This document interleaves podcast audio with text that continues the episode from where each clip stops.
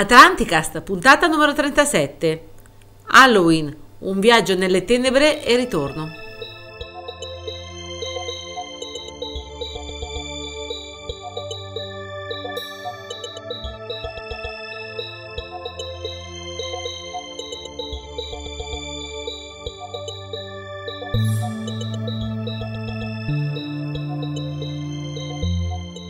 Saluto lemuriano da Eugenio. E un saluto atlantideo da Paolo. Halloween. Halloween, cominciamo a festeggiare Halloween, mentre sulla terra già immagino tutti quanti vestiti tra fantasmi, zucche e quant'altro. Noi Anche su qua in Marte- Italia, da un po' di su- anni. Sì, in Italia sì, ma noi su Marte che cosa facciamo? Facciamo Niente. il podcast. Ecco. Che non ascolterà nessuno perché essendo Halloween saranno tutti quanti fuori e nessuno vedrà la notifica su Facebook, sui nostri vari canali, sul salotto di Atlanticus, eccetera, della pubblicazione della puntata. Ma tanto- L'ascolteranno qualche, qualche giorno dopo. Esatto, vabbè. perché tanto noi abbiamo fiducia nei nostri podcast ascoltatori e quindi abbiamo confezionato questa bella puntata.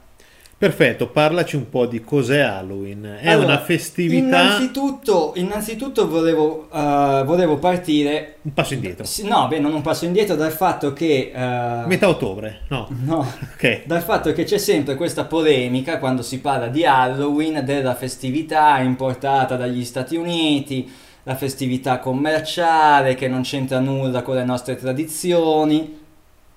Un po' Io come st- Natale, mi verrebbe Io da storco il dire. naso quando sento queste cose perché è pur vero che Halloween sia stata commercializzata e resa l'ennesima festa dove la gente va a spendere soldi per come il Natale, perché il Natale Come è Natale. diventata la medesima cosa. Ma chi, eh, chi ci dice, chi, chi va a sottolineare il fatto che Halloween arrivi dagli Stati Uniti d'America non ricorda oppure ignora il fatto che in realtà l'odierna festa di Halloween ha origini nell'Europa settentriona- settentrio- settentrionale. Questo è l'effetto della birra che Eugenio prepara tutte le volte. Di già, di già, fare- iniziamo subito così. Prima di farmi fare il podcast. Poi oggi è Halloween, per cui abbiamo anche esagerato. Infatti. Dicevo, ha origini nell'Europa settentrionale, più precisamente nasce presso i Certi. E per questo popolo l'anno finiva proprio il 31 ottobre, insieme alla fine del, del periodo, chiamiamolo estivo, in realtà l'estate era finita già da un pezzo, però si andava verso la stagione fredda. Teniamo presente che nelle- in quelle zone comunque il, diciamo, il sole, per come lo vediamo qua noi, il giorno e la notte è molto diverso rispetto a noi. Cioè là d'inverno alle tre e mezza, 4 è già buio. Sì, esatto, esatto, perché Appunto. siamo a latitudini diverse, Quindi- cui man mano che si avvicina l'inverno il sole tramonta sempre prima, più presto cui- rispetto a noi, quindi man mano che poi ci si sposta anche verso il circolo polare artico, lo sappiamo, abbiamo i sei mesi, i sei mesi di buio. Proprio per questo anche tutti i momenti di transizione, come il cambio di stagione, sia per i certi, ma che per tutte le popolazioni europee, noi compresi, avevano un significato particolare, un significato importante, perché è legato a quel retaggio di culto solare anche che, ehm, che proveniva dai tempi, dai tempi passati, ma soprattutto Si ricollega perché- tutto a quello. Eh. sì, Sempre, sempre il sto- culto solare, il- l'importanza degli equinozi, l'importanza dei solstizi, l'importanza di determinate date, ma perché? Perché il culto solare era strettamente collegato anche alla, Agricoltura all'importanza e- dell'agricoltura, Sì. quindi era necessario conoscere e passare del tempo il calendario per sapere quando piantare le messi, quando raccogliere, quando cominciare a fare la scorta perché l'inverno stava arrivando. Ma Halloween ha un altro significato che noi continuiamo a chiamare Halloween, ma che è collegata alla festa celtica di, di Samhain. Sì. Non mi azzardo a pronunciare il nome in gaelico perché pur essendo Eh, una lingua... Sì, perché pur Ma essendo tanto una lo lingua... sbaglieremo sicuramente. Lo sbaglieremo sicuramente e mi dispiace, eh, come dire, non rendere omaggio alla cultura alla tradizione gaelica propria di, una- di un paese, di un posto, l'Irlanda, che tra l'altro mi è rimasta nel cuore da quando l'ho visitata e spero vivamente di tornarci il più presto possibile con chi dico io. E, e quindi non dirò Con il nome- discendenti dei Tuatha De Danann. eh sì, infatti. Ecco. Beh, probabile. Non, quindi non citerò il nome in, eh, in gaelico, ma Samhain è il nome originario di quello che poi diventerà Halloween, dall'antico irlandese che significa appunto fine dell'estate. Ed era un tempo eh, dedicato agli incontri soprannaturali. Perché? Perché in quel periodo, in quel momento, si presuppone, si supponeva che quello che io chiamo il mondo materiale e il mondo metafisico, che è quello che io suppongo essere il mondo materiale, si uh, interfacciava meglio con il mondo metafisico, ovvero si aprivano, cioè era il Certe periodo porte. propizio affinché si aprissero certe porte, certe, certi C'era un portali, overlapping, certo- c'era un... due sì, cose uno diciamo- sopra l'altro. Esatto, diciamo. diciamo che la compenetrazione che comunque Mm. esiste sempre, a mio avviso, tra quel 5% di visibile e quel 95% di non osservabile, che distingue tra realtà fisica e realtà, e quella che io chiamo realtà metafisica facente parte comunque della totalità del reale, si, presuppo- si pensava che eh, nei giorni di Halloween, nei giorni precedenti e subito successivi, o comunque in quell'intervallo di tempo, E soprattutto con la notte. esatto, soprattutto quella notte, fosse più facile quindi dare un occhio dall'altra parte e viceversa coloro che abitano, coloro che vivono e che popolano Dall'altra parte. l'altra parte, il mondo tra virgolette astrale, il mondo metafisico, quel 95% di non osservabile, interagisse più facilmente con la nostra sfera eh, sensoriale, con, la nostro- eh, con il nostro mondo. Per cui persone, diciamo, molto più sensibili a queste cose avevano più apparizioni, c'era un interscambio Per cui su- quelli superiore. in Sì, queste- possiamo, presuppo- possiamo immaginare questo, quelli che noi oggi chiamiamo medium o quelli che hanno oggi eh, Capacità. capacità. medianiche, facendo conto che ci sono molti cialtroni in questo Sì, no, ambiente, però in questo invece- mondo, però facendo finta di basarci sul, su quelli seri, coloro che hanno capacità medianiche probabilmente in quel periodo potevano avere più facilmente la possibilità di effettuare quello che, che solitamente compiono, quindi un contatto, diciamo, un contatto esatto. superiore. Infatti, è un te- infatti Samhain veniva ricordato, non so se si pronuncia così, quindi chiedo scusa. Com'è che si scrive? si scrive Samhain. Samhain. Dalla pronuncia Samhain, però eh, ripeto, chiedo scusa a tutti quelli che ci ascoltano, che conoscono il gaelico, che sono appassionati di, questo, di questa lingua, perché ammetto la mia ignoranza in merito. Però appena avrò modo di andare in Irlanda, sarà mia premura Registrare una persona. registrare una persona che pronuncia in maniera corretta il nome della festa. Averci pensato prima, lo facevamo. Era un- e quindi abbiamo detto che era un tempo dedicato a incontri soprannaturali, anche se non c'è evidenza che fosse connesso con la dimensione della morte, perché poi oggi viene sì, attribuito sì, sì, un valore mm, macabro. Beh, ma anche Halloween. perché una volta quello che non era di qua e quindi quello che era vita di qua, quello che non lo era era morte. Ma più che una volta dopo che eh, il cristianesimo ci mise lo zampino. Perché Vabbè, è sì. anche da ricordare che nonostante è anche da ricordare che dopo i romani dopo che i romani conquistarono i territori dei Certi, fatta eccezione per, per l'Irlanda appunto, Sì. perché lì i romani non ci arrivarono mai, i cristiani C'è arrivata la chiesa. ci è arrivata la chiesa dopo. Beh, però la chiesa in Irlanda aveva tutto un altro. Sì, Sì, San Patrizio, sì. però la chiesa in Irlanda lì ci sarebbe da fare un'altra bella puntata di approfondimento perché è un, è un aspetto interessante di come il cristianesimo si sia interfacciato con i culti pagani Sì. in Irlanda. Sì. È peculiare rispetto al resto d'Europa. Sì, sì, sì, sì. E infatti è molto significativo poi come, come, poi, Come esempio, eh, sì, sì. come esempio. Quindi, dicendo, dopo appunto- che i romani conquistarono i territori dei Certi, sappiamo come il cristianesimo poi divenne preponderante nell'impero romano, i cristiani cercarono a loro volta di cancellare quei culti pagani, collegati anche al- ad Halloween o a Samhain.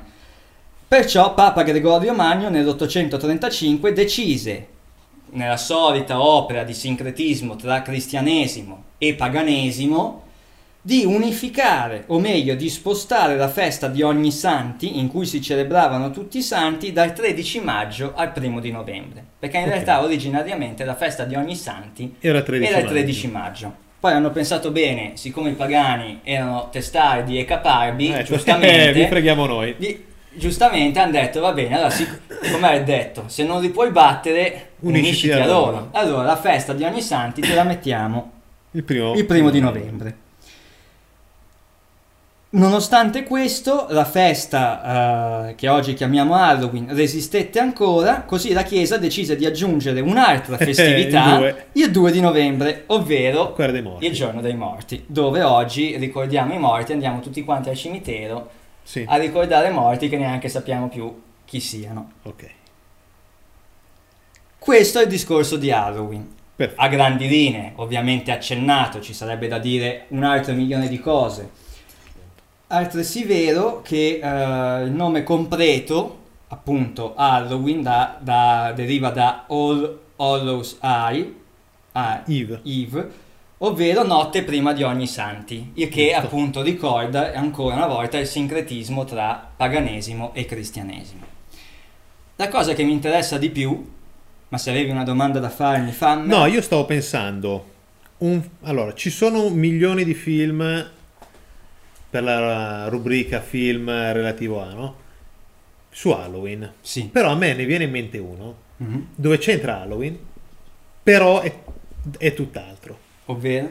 Donnie Darko. Ah, e da che cosa ti... E loro non vanno in giro la notte di Halloween vestiti, eccetera, per cui lui vede quello col coniglio. Sì, sì, perché, il mo- sì, il sì, giro, eh. perché il mondo, perché Eh, in quel momento... Perché il il mondo- ragionamento è Ma ne ho visto uno recentemente con Nicolas Cage, sempre per la rubrica cinematografica recente, appena uscito se non ricordo male, infatti il titolo magari non è propriamente corretto, Paying the Ghost o qualcosa del genere, dove si racconta di questo, di questo fantasma, di questo spirito, di questa entità ok, che adesso senza spoilerare niente per cui non posso, non posso che non c'entra niente con eh, il Ghost, eh, il fumetto. No, no, no, no, Perché no. sempre Nicolas Cage. Sempre Nicolas fatto- Cage, ma non c'entra nulla perché questa è un'entità che eh, dopo una- un, un suo dramma a livello di piano materiale decide di vendicarsi facendo, facendo sparire i bambini.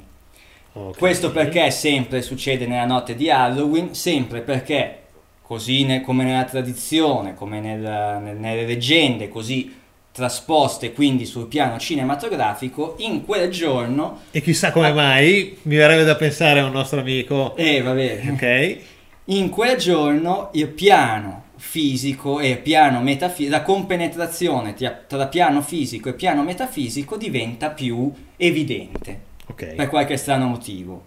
Probabilmente non è vero, perché la, la potenzialità secondo me è continua sempre, non è che di- deriva, dipende, eh, non è funzionale, non è funzione proprio di un giorno specifico, però in quel giorno probabilmente si ricorda la possibilità di questo tipo di interazione. E ti dico questo perché? Perché io sto portando avanti una ricerca che è nata in realtà grazie in primo luogo alla conferenza al, memoria, al quinto memoria a Carlo Ok. Sabadin che si è tenuto pochi giorni fa a Rozzano e anche con la collaborazione di una persona a me cara. Ho fatto questa ricerca sul discorso di succubi e incubi. Ok. Cosa c'entrano i succubi e gli incubi? Allora, innanzitutto, succubi e incubi sono due eh, definizioni Mm? che vengono date, che vengono presentate anche già nel Malleus Maleficarum, nel libro Il martello Ok. delle streghe, che lasciando perdere tutte le... Inquisizione, Sì, Inquisizione, lasciando perdere un attimo tutto il discorso di Inquisizione, la strumentalizzazione che fu fatta sulla base delle informazioni contenute nel libro per eliminare le donne di libero pensiero e tutti gli eretici, tutti i pensatori liberi del tempo, in particolare le donne, e qua ci sarebbe da aprire una parentesi sul discorso del femminino sacro, Eh, del, infatti, del infatti. culto della dea madre, del culto lunare, eccetera, eccetera, ma... Saranno mille cose da dire. Sì, faremo uno spin-off su un'altra puntata, perché tanto di puntate ne abbiamo, di- ne ne abbiamo a bizzeffe, dobbiamo arrivare alla 35 millesima. Quindi, lasciando un attimo uh, perdere questo tipo di discorso, vorrei concentrarmi sul fatto che nel libro, nel Malleus Maleficarum, queste figure di succubi e incubi venivano chiaramente demonizzate e, uh, come dire, abbinate Sì. alla- a un aspetto demoniaco, all'intervento del demonio, al male, e dopo, cer- e dopo capiremo perché nel proseguio della trattazione. In realtà, succubi e incubi sono concetti che ritroviamo già nella tradizione e nella cultura eh, del- dell'antica Roma. Ok. Già autori romani parlavano di succubi e incubi. Che cosa sono? Andiamo a vedere Eh, che infatti, cosa sono. cerchiamo di capire bene Allora, perché i l'incubo, termini. perché l'incubo oggi è A me viene il brutto sogno. che... eh, infatti. Il brutto sogno notturno, l'incubo, uno Ho si sveglia gridando. la peperonata un po' troppo pesante. Ho mangiato la peperonata un po' troppo Mi pesante, viene- mi è rimasta sullo stomaco, mi sogno l'incubo, mi viene l'incubo di notte. Mi sogno quei due che fanno il podcast pure di notte. Quello potrebbe essere un incubo. Incubo. L'incubo in realtà è collegato chiaramente al discorso dei brutti sogni, perché sia il succube come l'incubo appare durante il sogno, ovvero nella dimensione onirica. Ok, allora dopo, dopo si parlerà bene. onirica. Ok. Arriveranno Quindi- mille domande. Quindi sta- in una dimensione, tra virgolette, metafisica. Ok. Benissimo. L'incubo quindi è un'entità che nel cristianesimo, che durante il cristianesimo, durante il Medioevo viene collegata a Satana o comunque all'aspetto demoniaco, che, che cosa fa? L'incubo giace con le donne Ok. facendo quello che, Che- che non si può dire di perché fare. sennò do- dobbiamo fare podcast vietato ai minori di 18, anni. ok. Però penso che i podcast ascoltatori abbiano potuto intuire. La stessa cosa la fa il succube, però al contrario, ovvero l'incubo dà, Ok. quindi si pone come presenza maschile, mentre il succube riceve. Presente- Quindi si presenza presenta femminile. come una presenza femminile all'interno del sogno, all'interno della dimensione onirica, chiamala, chiamala come vuoi, piano metafisico o quello che vuoi. Questa interazione... eh, qua ci sarebbe un altro spin-off, eh, abduction. Eh sì, perché vabbè. infatti è questo il tema. Cioè il vengono tema fuori fondante. mille, mille cose. il, il tema fondante, perché in realtà ci sono casi di presunte abduction, come il caso di Peter Curie, o Curie, non so come accidenti si chiami, come quale accidente sia la pronuncia, in cui lui, ora io non so se sia vero o no, non mi interessa neanche perché onestamente credo che il 90% di quello che viene raccontato in certi termini, cioè io vedo i documentari che parlano di abduction, tutti questi qui che ci sono, e i rettiliani, e i pleiadiani, Qualcuno ci e azzeccherà. gli odioniani, tutti questi che arrivano da... Ora, onestamente io non penso che un extraterrestre si faccia 500.000 anni luce per venire a, a copulare con uno di noi qui sulla Terra, che voglio dire, probabilmente avrà altri tipi di... Soprattutto magari eh, A meno che... A meno non che, serva qualcosa. a meno che non serva qualcosa e soprattutto a meno che questo alieno di cui tutti quanti parlino, parlano, in realtà non è che provenga da 5.000 anni luce di distanza. In realtà proviene da molto più vicino a noi, ovvero dalla compenetrazione Da- tra il di 90 fianco a noi. Esatto, dalla compenetrazione tra il piano fisico e il piano, eh, e il piano metafisico. In realtà l'alieno potrebbe, l'extraterrestre, l'alieno, le due definizioni sono diverse in realtà, ma per chi ci ascolta spesso eh, si può andare in confusione, non necessariamente a mio avviso arriva materialmente con, con un UFO, dadi e bulloni, tangibile Ah, beh, no. in carne ed ossa da un milione di anni luce di distanza. Ni, nel senso che eh, certe tipologie di abduction barra certe tipologie di incontri ravvicinati del quinto tipo in senso esogamico, no? Sì, si diceva sì, sì, perché tempi. siamo lì, perché siamo lì. È quello. Alcuni di questi incontri ravvicinati sono comunque da dei bulloni, ma perché l'epoca era quella. A me viene in mente Adamski, viene in mente Meyer.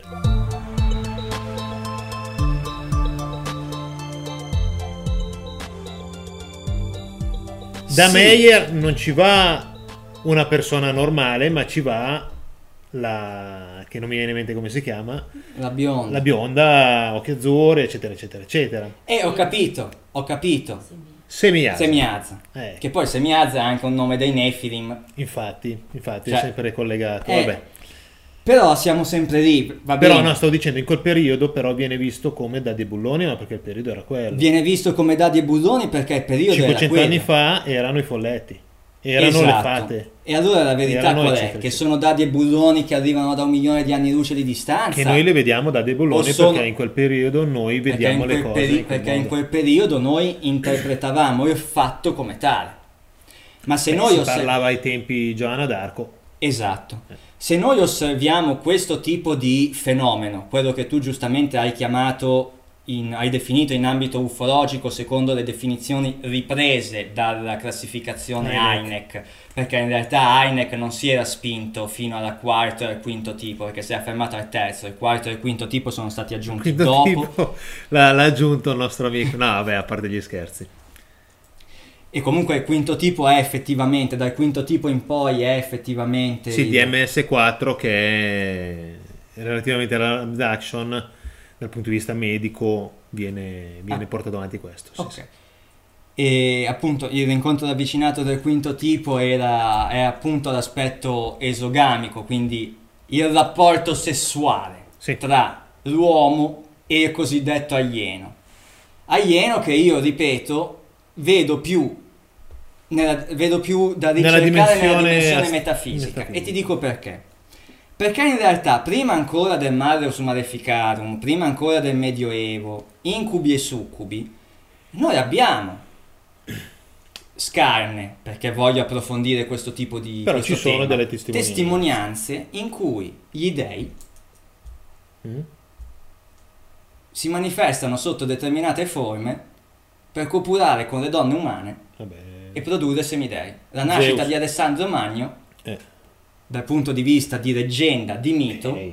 ovviamente, risulta essere Zeus che sotto forma di serpente appare alla, mo- alla madre di Alessandro Magno e copula con essa per fecondarla e quindi mettere al mondo Alessandro Magno, il semidio Perfetto. Alessandro Magno. Ma a me viene in mente un altro semidio che è figlio di Zeus e di una... Ce ne sono diversi. Cioè, ce ne sono Beh, diversi, lo stesso eh. Eracle, Ercole, Eh, infatti, lo eh. stesso Ercole, tutti i semidei nascono per metà Dio e per metà uomo. Nascono da un padre o una madre divina e da un padre Eh, e una però madre noi abbiamo sempre, abbiamo sempre visto il discorso Nefilim e il discorso unione tra dei e semidei con eh, persone terrestri, tra, tra parentesi, Sì, non però nella forma che il semidio cambia aspetto per... no, infatti Invece in questo mi- caso- que- questo è il mito chiaramente Sì, eh, che eh, eh. utilizza un certo simbolismo per probabilmente veicolare determinati contenuti. Lo Zeus che si trasforma in serpente per eh, copulare con la, la madre di quello che sarà Alessandro Magno, è ovvio che non si presenta come un serpente perché la vedo dura copulare con un serpente.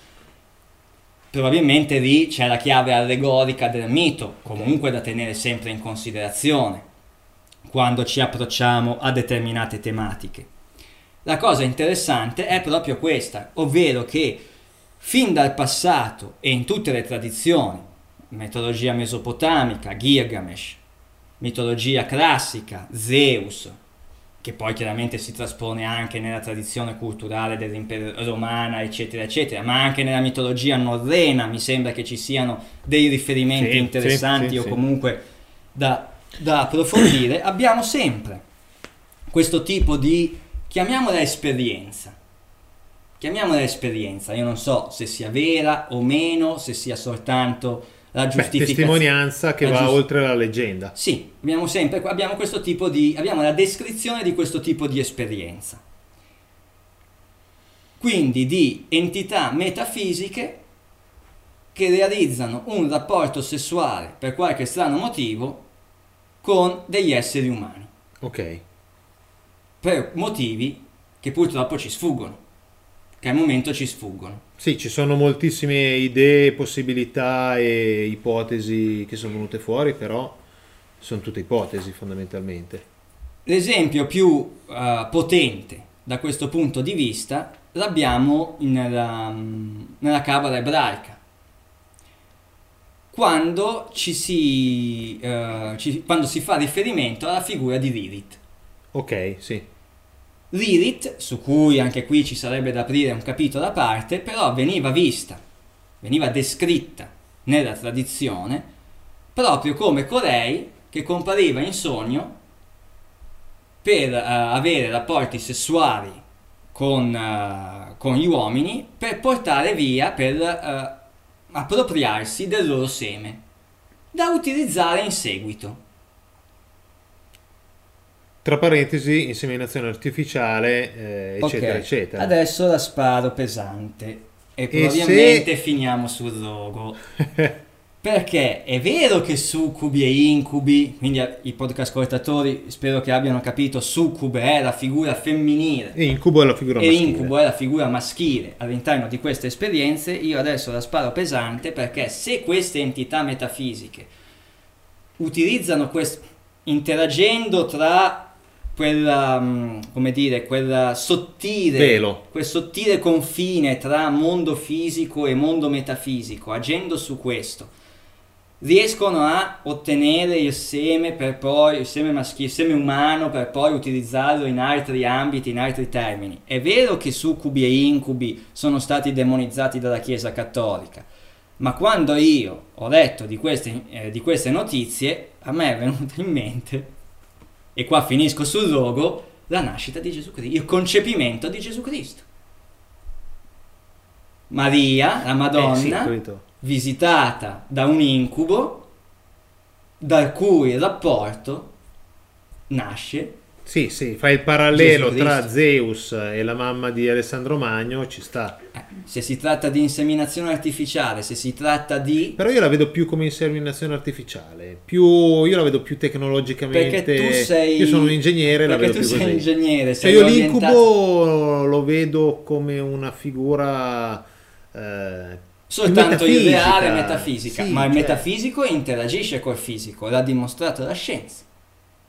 Noi abbiamo il piano. Qua, qua, si fa pesante. Noi Vai. abbiamo il 5% di mondo osservabile, okay. di mondo visibile, che è quello che vediamo e che percepiamo attraverso i nostri cinque sensi. Ok? Questo tavolo fa parte del perché mondo. noi vediamo solo attraverso questo perché noi vediamo attraverso cioè questi... non abbiamo la possibilità di vedere le onde non riusciamo ad andare oltre non riusciamo a vedere la materia oscura tanto no. per noi vediamo quello che riusciamo a percepire attraverso i nostri cinque sensi poi ci sono quelli che vedono attraverso il sesto ci sono quelli che scrivono su, nel mio gruppo nel salotto che vedono attraverso il settimo l'ottavo e il nono ma va bene non so quanti siano questi sensi, rimettiamoci ai nostri cinque. Con i nostri cinque sensi osserviamo il mondo visibile. Attraverso la scienza osserviamo il mondo visibile, quindi le interazioni che ci sono nelle particelle visibili. Ma la scienza, l'astrofisica, eh, è proprio l'astrofisica che dimostra l'esistenza di un 95% nell'universo di materia oscura che non è osservabile. Infatti la chiamano materia oscura, proprio perché Infatti. non è osservabile.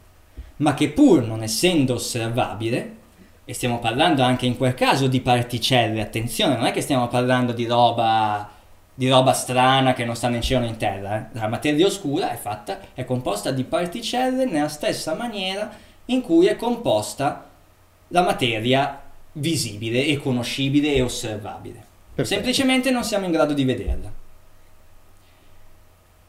ma nonostante non sia osservabile, non siamo in grado di vederla, siamo in grado di osservare gli effetti gravitazionali che questa materia oscura, che le particelle di questa materia oscura, che la massa di questa materia oscura realizza interagendo con la realtà osservabile. Quindi in realtà l'astrofisica ci sta dicendo che c'è un 95% di mondo che non vediamo ma che in qualche modo interagisce con noi. Beh, quello sì. Ovviamente solo ed esclusivamente a livello gravitazionale. Ma in che se... senso? E la materia oscura, eh, la materia oscura è quella che giustifica ah, alcuni sì, okay. fenomeni gravitazionali okay, nel macrocosmo, sì. come l'espansione dell'universo, che continua, sì, eccetera, eccetera.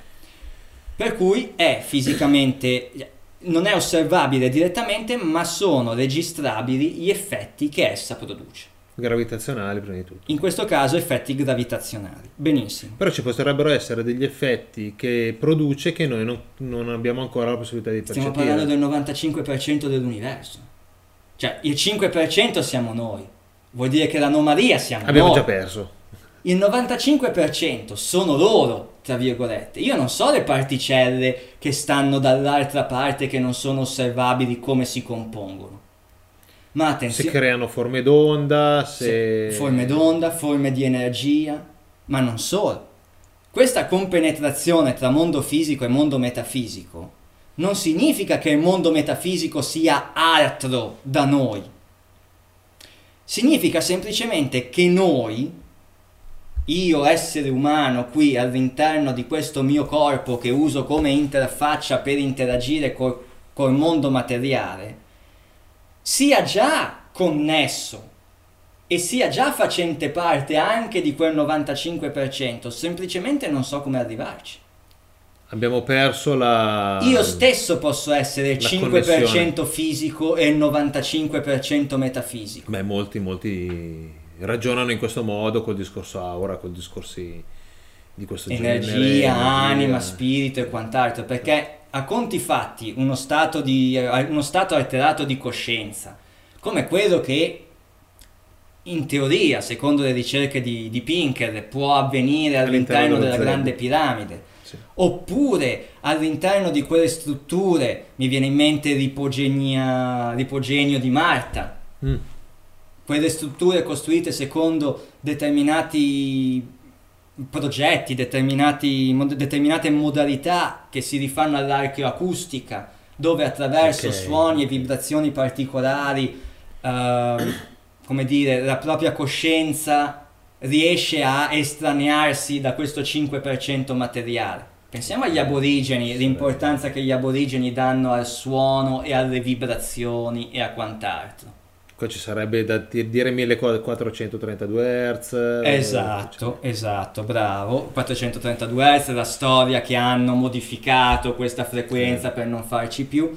Ma anche un discorso, io adesso non mi ricordo chi l'aveva portato avanti ai tempi, il discorso del ehm, OBE, out, of body experience, Mhm. un'esperienza fuori dal corpo, che può essere creata con delle vibrazioni, con eh, diciamo una, due diverse di vibrazioni sonore nei, nei due orecchi.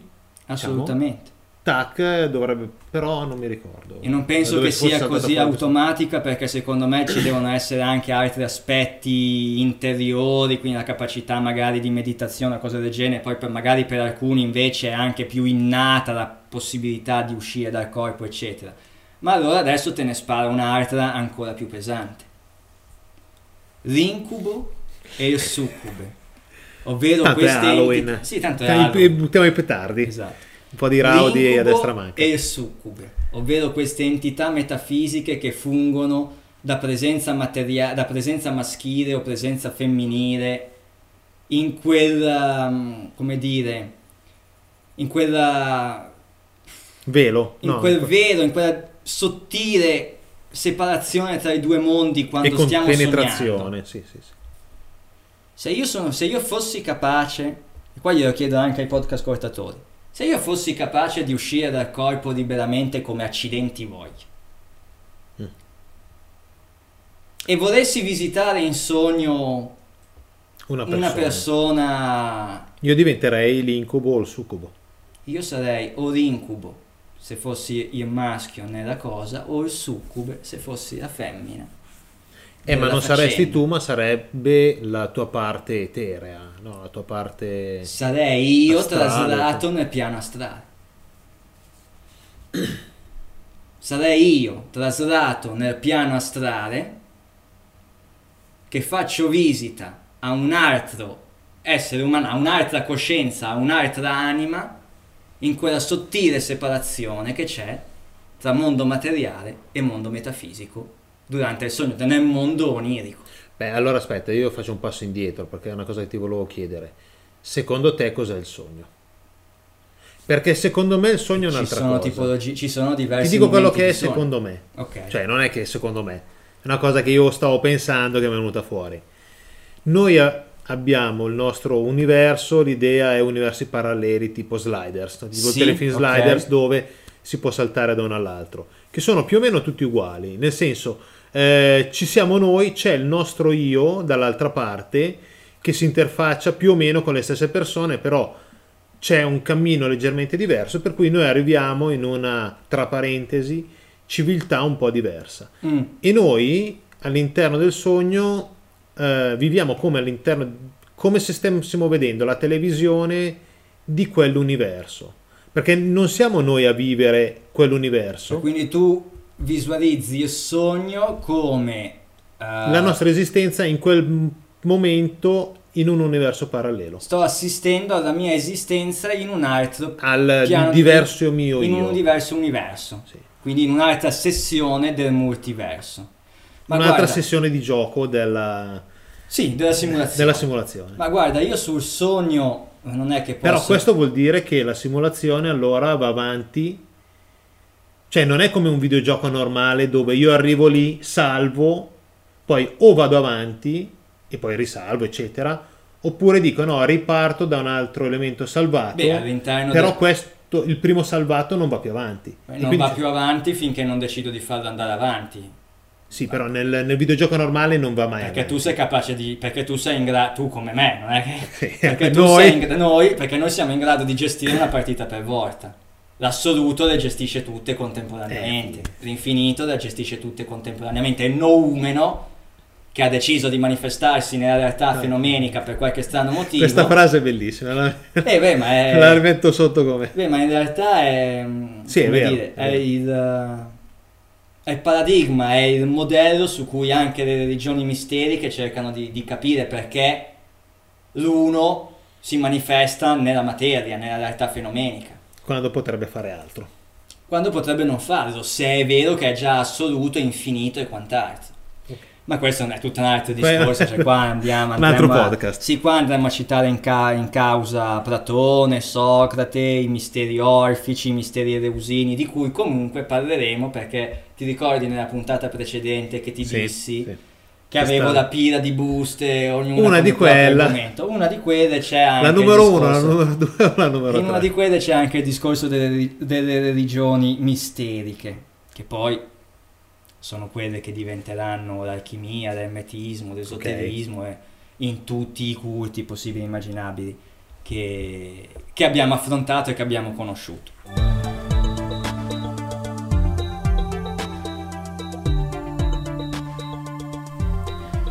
Io non so, perché non è che sia esperto di questo argomento, che cosa può essere effettivamente il sogno. Io penso che dipenda anche dai casi, cioè non necessariamente tutti i sogni che uno compie è perché sta andando dall'altra parte del mondo, sta, Sì, intendo sì, sì, nel piano metafisico. Molti sogni che uno compie possono essere semplicemente appunto le esperienze registrate nella giornata o nelle giornate precedenti. Una che specie di screensaver che parte. Sì, che il cervello rielabora sulla base di io preparando la conferenza per, eh, per il memorial che abbiamo tenuto cinque giorni, Hai cinque sognato? giorni fa, ho sognato gli UFO che giravano, che mi venivano a trovare, cose del genere. Ho visto le astronavi, ho detto, che figa, ci sono le astronavi. Ho detto così nel sogno. Sì? Sì, ho visto le astronavi, ho detto, La peperonata. eh, non so se è stata la peperonata o altro, però sì, ho visto. Per cui probabilmente anche lì vale la legge del 95% contro il 5%. Altresì vero che ci sono eh, altri casi in cui il sogno, il sogno, quel cosiddetto sogno lucido, il sogno in cui ti sembra davvero di essere, di essere vivo, le paralisi notturne, Sì, è vero. possono essere effettivamente dei momenti in cui la separazione tra questo mondo e l'altro è sottile a livello di coscienza, a livello di, di anima. Ok. E quindi in realtà stai, è come se stessi per andare dall'altra parte, ma in realtà non ci arrivi ancora. Alcuni testimoniano che prima di eh, traslare nel, nel cosiddetto piano astrale, quindi compiere il viaggio astrale, sentono appunto una serie di vibrazioni, di suoni metallici nelle orecchie, di vibrazioni che possono essere effettivamente l'elaborazione che il cervello, chiamiamolo il cervello materiale, compie quando le vibrazioni della tua coscienza, del tuo corpo, del, del tuo essere vanno in sintonia con quello che è il piano metafisico e quindi ti sganci. Porco Giuda. Noi non No, siamo in eh, grado sto di- pensando che io ogni tanto as- sento questo, però non succede poi niente. Eh, neanche, Cioè che arriva il primo pezzettino, poi ta- basta. neanche a me è Non mai ho successo di andare in astrale, se devo essere Però, sincero. Allora da questo Però punto la cosa viene... che mi affascina è il pensare che i succubi e gli incubi non siano entità diverse o separate da quello che siamo Noi stessi. noi stessi. Cioè colui che vede un succube, colui che vede un incubo, colui che vede un abduction, colui che vede il grigio, Vede l'Elohim che va in astrale Bravo. e che... Eh, visto Bravo. che ci sono arrivato. Non vede nient'altro. No, non vede nient'altro che un essere umano in grado di interagire coscientemente col piano metafisico e che desidera fare, eh, in questo caso, le sue porcate. Ok, perfetto. Perfetto. A me vengono in mente due cose. Una, dopo volevo leggere un pezzettino che ho trovato Che adesso. poi non necessariamente sono sempre porcate, voglio dire. Cioè, No, se beh, io vado dall'altra dice parte, eh. No, però il ragionamento, l'altro ragionamento è, eh, in molti film, libri fantascientifici c'è il ragionamento di registrare i sogni.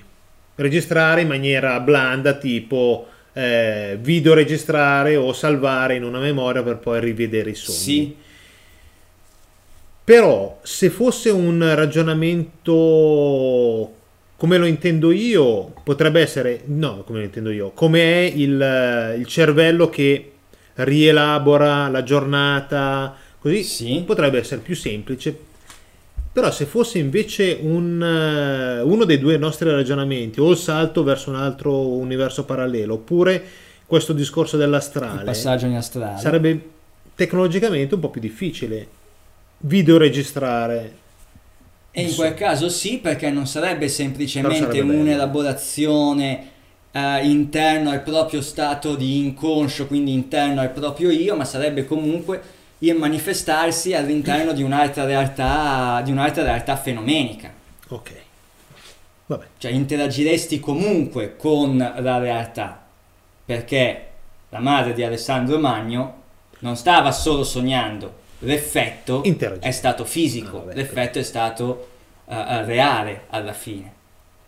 Eh Se sì, è però- vero eh, se è chiaramente vero, perché lì potrebbe tranquillamente leggenda, eh, essere perché- un Elohim che in qualche modo è riuscito a puntini puntini. più che un Elohim, Un Nephilim. sic- un Nephilim, perché siccome Elohim ha una valenza funzionale, perché vuol dire legislatore governatore, uno dei governatori legislatori. uno dei governatori, Cioè lo uno Zeus dei di legislatori, turno. oppure sì, anche. Beh, io vedo più lui che un sottoposto. Beh, perché tu intendi il Nephilim come sottoposto, io intendo il Nephilim come facente parte di una, di una genia, di una Ah, stirpe, sì, sì, sì, di sì. una stirpe che si tramanda saperi, tra cui, per esempio, la possibilità di interagire con l'aspetto metafisico e quindi andare dall'altra parte. E più fa- parliamo più mi vengono in mente spin-off. Adesso mi sta venendo in Eh mente sì, ma infatti sono le prime eh, puntate. Eyes Wide Shut, vabbè. ok. Eh, vabbè, allora vedi che allora Vedi che tirare in mezzo il rito ierogamico Eh, del, del, del Ah, maschio il e della ragionamento femmina, delle del nozze sacre. noi siamo di qua, c'è il cancello, di là ci sono gli Elohim, noi siamo di qua, arriviamo a bussare al cancello, esce fuori ci un sono- bigliettino dicendo Non, "Non non c'è- c'è- perché tu non fai parte Te del, non- nostro, del nostro gruppo. Puoi Lì andartene, possono grazie. essere Elohim, infatti, in Elohim quanto, barra Nephilim, diciamo. in quanto eh, legislatori governatori. Sul termine Elohim, noi abbiamo sempre osservato il termine Elohim in chiave eh, evemerista, tutto Ok. sommato, no? come governatore. È vero che il termine Elohim traduce governatore, legislatore, punto. Questo lo riconoscono tutti. Ribadisci il discorso evemerista, evemero, cos'è, cosa non è, in, Allora, in soldoni, in, veloci, sol- in sintesi, che magari eve- qualche nuovo ascoltatore. Es- esatto, allora in Podcast sintesi, evemerismo significa, sulla base della critica che fu fatta da, da Plutarco su- nel suo Iside e Osiride, è, il, eh, è l'umanizzare Ok. il divino. Ok. L'umanizzare il divino. Quindi, quindi Zeus togliere- è umano. Sì, è divino, ma è anche umano. Dire che Zeus è umano, È in carne ed ossa. signif- dire che Zeus è in carne ed ossa significa evemerizzare Zeus. Plutarco critica questo tipo di atteggiamento nel suo Iside Osiride, e apro e chiudo una parentesi veloce perché l'abbiamo già detto in altre puntate, poi mettiamo il link anche a questo perché comunque Iside Osiride di Plutarco è un testo fondamentale da leggere. Lui A me è critica, venuto in mente Iside, ma un'altra cosa lasciamo perdere, ok? Lui critica l'evemerizzazione in quanto, in quanto non corretta come eh, lettura del mito, ma non la condanna fino in fondo perché dice, cioè perché separa la veicolazione del messaggio. Noi evemerizziamo, cioè è corretto evemerizzare per, tra virgolette, il contadino che non capisce un accidente. Ok. Ma noi, Però noi sappiamo che non è. cosa rappresenta quella figura. Ok. Il che non esclude, a mio parere, il fatto che Zeus, tra virgolette, o comunque uno Zeus, possa essere realmente esistito come governatore, legislatore di Che una possa aver fatto quello che ha fatto con la madre magari, di... no- sì, magari non come mito lo racconta, ma che sia esistita come figura, questo non lo può escludere neanche il processo di evemerizzazione. Prendiamo per esempio Yahweh. Su Yahweh, YHWH. esatto, su Yahweh c'è stato e c'è tuttora un forte processo di, evemeri- di evemerizzazione da parte di alcuni ricercatori. ok? Sempre di più, infatti. Ok? Quindi, abbiamo questo, giustamente. quindi abbiamo questo Elohim che compie azioni che hanno effetto sul popolo, sulla nazione, governatore, legislatore di un popolo. Ok. Ok? Vedere Yahweh in questi termini significa evemerizzare Yahweh. Però in questo Dare caso tu lo vedi come un comandante spaziale. Come un Di comandante. un astronauta, cioè Sì, come un- qualcosa di fisico e di qualcosa solido. qualcosa di fisico, qualcosa che esiste, qualcosa che io ripeto, gli Elohim di ieri sono gli Elohim di oggi quando parliamo di Fondo Monetario Internazionale, Banca Centrale Europea, quindi non necessariamente persone, anche istituzioni. Ok. L'Elohim poteva essere l'istituzione del tempo, Yahweh poteva essere il Fondo Monetario Internazionale del tempo, to- la Nato Si del sta tempo. tirando sulle maniche. Sì, Paolo. no, l'ho già tirato su. La Nato del tempo, visto che, era, visto che la storia eh, narrata nella Bibbia è una storia di guerre, battaglie e quant'altro.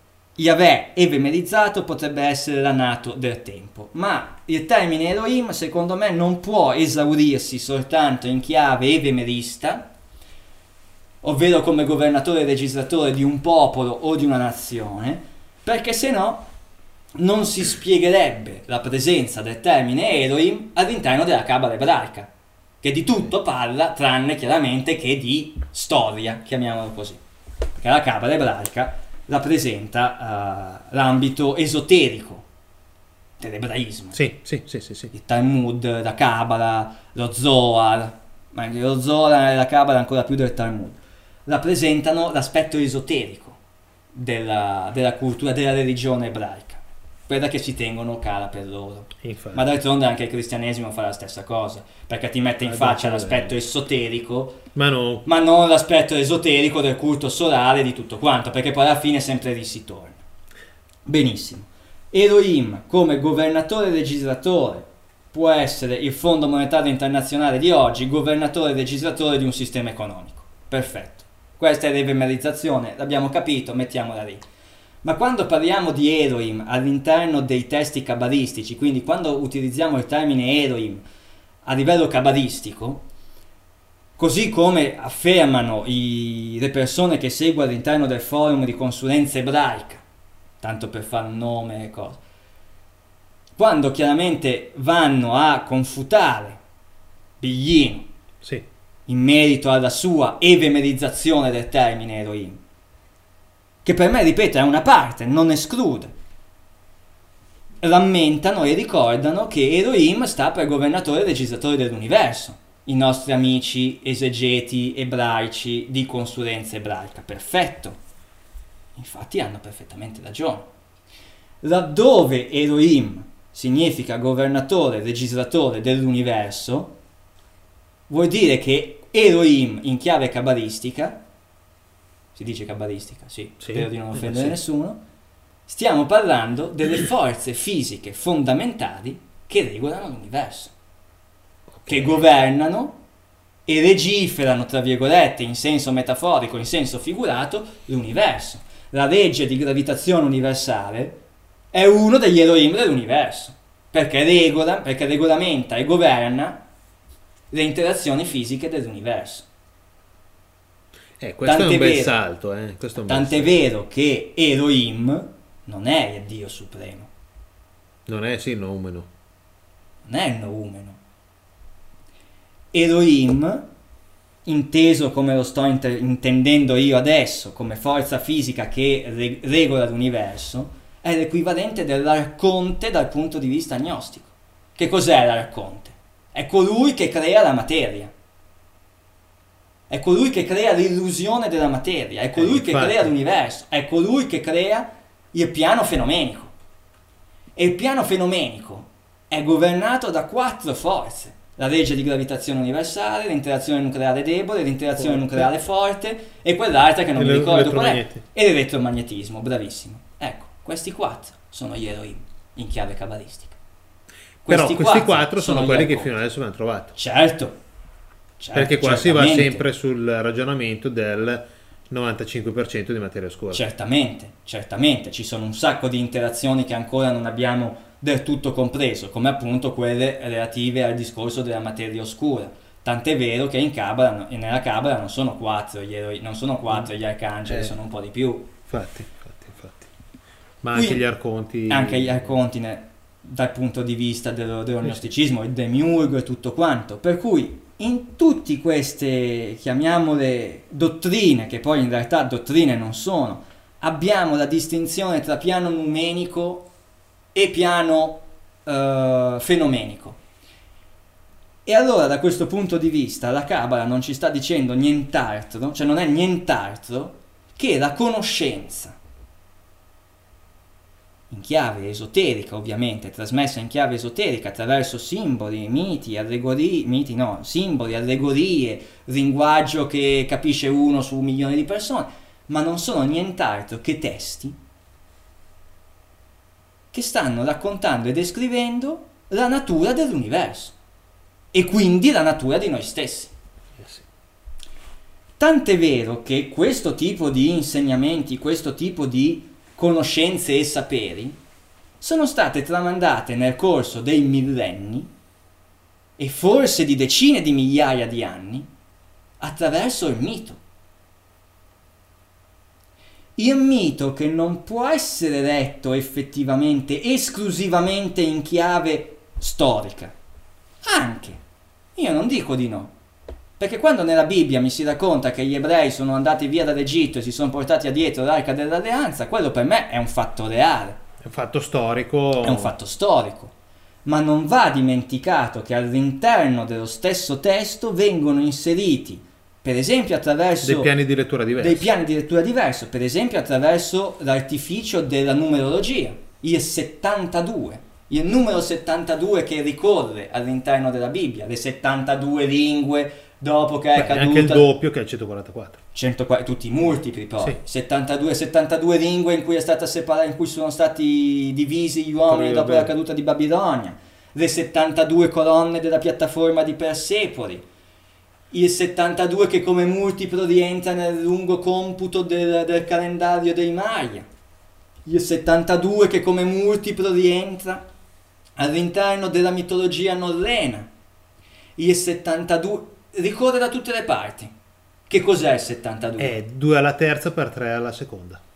Matematicamente sì, Ma sai che ma il 72 è un grado, scusa, 72 è per 72 anni è il periodo in cui la Terra compie un grado di, di passaggio Ok. di- nel ciclo della rotazione, nel ciclo del, del precessionale degli equinozi. Ora, perché tutti i miti, tutte le tradizioni, tutte le culture, tutti quanti fanno riferimento a questo numero? Quale importanza ha la precessione degli equinozi? Abbiamo iniziato la puntata parlando di Halloween e dell'importanza del calendario per una civiltà agricola. Ovvio. Ho bisogno di sapere quando inizia l'estate, ho bisogno di sapere quando inizia la primavera, ho bisogno sapere, vari, sì, sì, ho bisogno di sapere quando arriva l'inverno, eccetera, eccetera. Per un discorso di agricoltura, di vita quotidiana. Di vita E quotidiana. infatti molte E le diciamo, varie feste erano tutte erano queste. collegate alla ma vita anche agricola.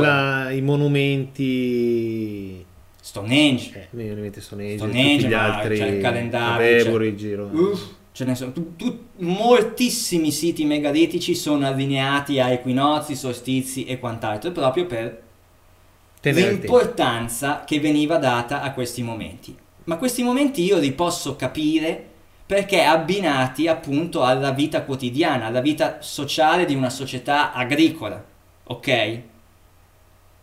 Ma cosa interessava a queste persone un percorso, un periodo talmente lungo come la precessione degli equinozi, tale da attribuire a questo fenomeno un'importanza così elevata, così sentita, da introdurla in tutti i miti possibili e immaginabili, in tutte le figure divine.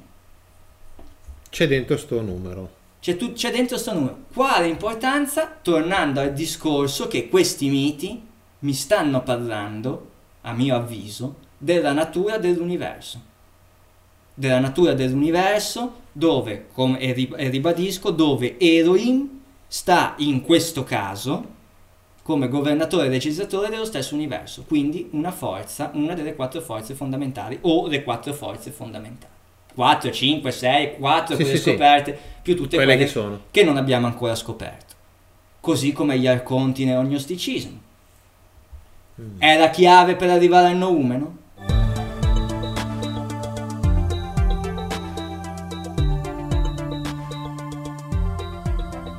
boh Questa a me viene domanda- da dire boh come risposta Questa domanda chiaramente se, ho avessi- se avessimo la risposta non la diremmo comunque ai podcast ascoltatori, se no finiremmo il mondo immediatamente, l'universo si annichilerebbe su se stesso.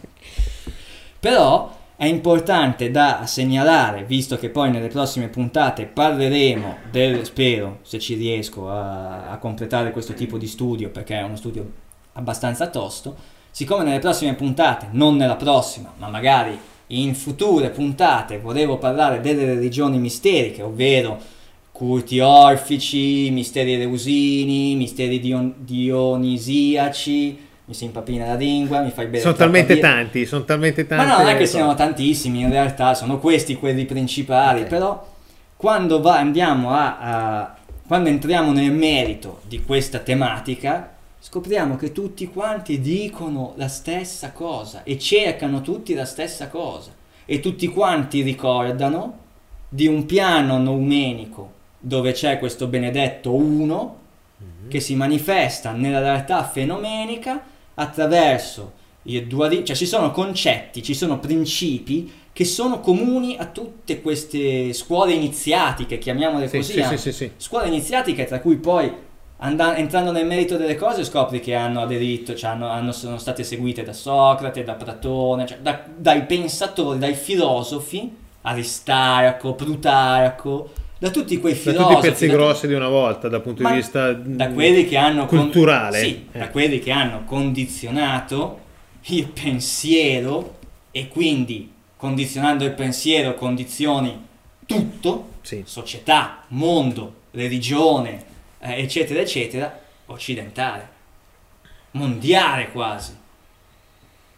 Cioè Roma non sarebbe stata Roma Sì, no, se beh, non si fosse basata su... Stavo Alessandro ragionando se, se la stessa cosa viene, viene vista anche nelle altre zone del mondo. però- Sì, viene vista anche nelle altre zone del mondo, perché alla fine la verità è quella lì. La natura dell'universo, se vuoi indagare sulla natura dell'universo, alla fine giungi a que- natura dell'universo e natura di te stesso, perché come recita l'oracolo di Delfi, conosci te stesso e conoscerai il segreto degli dei, perché alla fine è quello, la natura dell'universo è perfettamente stesso. correlata con la natura tua.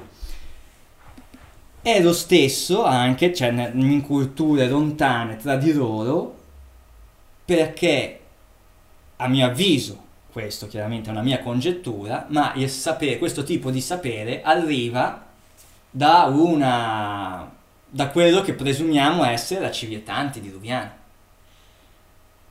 Perché comunque è una conoscenza comune, è, una, è, è più una conoscenza comune questa, questo tipo di conoscenza Sì, esoterica, sì, sì, incarnata in quello che poi diventano i misteri, le religioni misteriche, che ricordiamo, le religioni misteriche derivano a loro volta dall'esoterismo egiziano, eh?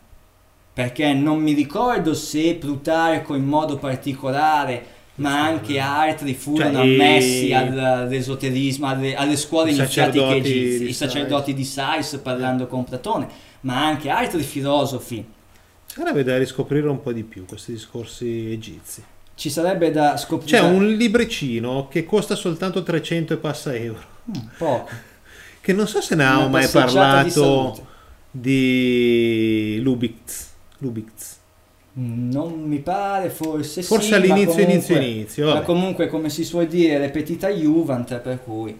C'è, c'è un libro che è molto molto bello. Di... Ne parleremo più in là perché è molto interessante dal punto di vista templi egizi, eccetera. Adesso non mi viene il, il nome del libro, non mi viene, non mi sovviene. Eh, Io avevo Perché trovato... quando ho visto il prezzo ho detto, osti. Eh Però io dicono avevo che trovato, merita. avevo trovato un altro libro che- di cui poi parleremo magari meglio quando affronteremo appunto la, la puntata sulle religioni misteriche, ma lo accenno già adesso per la nostra rubrica Sì, del, del libro ed è il libro di Marion Giebel non so se si pronuncia così io purtroppo con le lingue straniere al liceo avevo 4 in inglese abbiate pazienza. E questo non è neanche inglese per cui figurati un po' la quale appunto parla dei culti misterici nel mondo antico dove, eh, dove dice che gli odierni linguaggi europei costituiscono la memoria degli antichi egizi iniziatici originari del mondo greco-romano riti che entrano nella storia dell'uomo a partire dal VII secolo a.C. e sopravvissero a lungo fino ad arrivare al IV e V secolo del Revo nostro, diffondendosi per l'impero romano, in Asia Minore, in Egitto e anche più al nord in Germania e in Britannia. Iniziazioni ai misteri che erano una pratica segreta parallela ai culti ufficiali e promettevano, tramandandole alla comunità degli ammessi, nuove visioni salvifiche con un culto che si rivolgeva a una divinità terrena, un soprannaturale intriso di destini umani segnati dalla sofferenza e dalla morte. Perché c'è altresì da dire che l'altro elemento comune delle religioni misteriche, di questo processo di iniziazione, che poi la massoneria Eh beh, sì. arriva da lì, alla fine Beh, fondamentalmente cosa. lascia sì. perdere tutti i discorsi annessi e connessi con la massoneria, ma la massoneria che cos'è? È un come dire, uno scrigno di segreti che viene raccontato soltanto agli, agli appartenenti A chi- a, una determinata, a una determinata loggia, a una te- a un determinato gruppo di persone, che viene ritenuto valido e utile per. Perfetto. L'altro elemento comune a tutti questi culti misterici, chiamiamoli così, è il processo di morte e rinascita che viene incarnato nel mito della Fenice, viene rappresentato nel mito della Fenice, ma non solo nel mito della Fenice, come mi è stato, fatto, eh, mi è stato sottolineato proprio oggi all'interno del nostro gruppo, il salotto di, gruppo Facebook, il salotto di Atlanticus, al quale invito i podcast ascoltatori a iscriversi. Saranno già tutti iscritti. Ma Sta, sta aumentando il numero di persone che del spe-. Che... spero Bisogna che- allargare le pareti. Eh, speriamo, proviamo, rimettiamo in cucina dopo, Eh, un po' di qui, un dopo po' di la là. conversazione. Oltre al mito della Fenice c'è anche la simbologia dell'orso collegato a questo tipo di discorso. A me la Fenice, magari la tradizione egizia, mesopotamica, l'orso per... eh, Cultura del nord. però dicono esattamente sempre la medesima cosa. Orso che tra l'altro in alchimia corrisponde all'anigredo. Ok.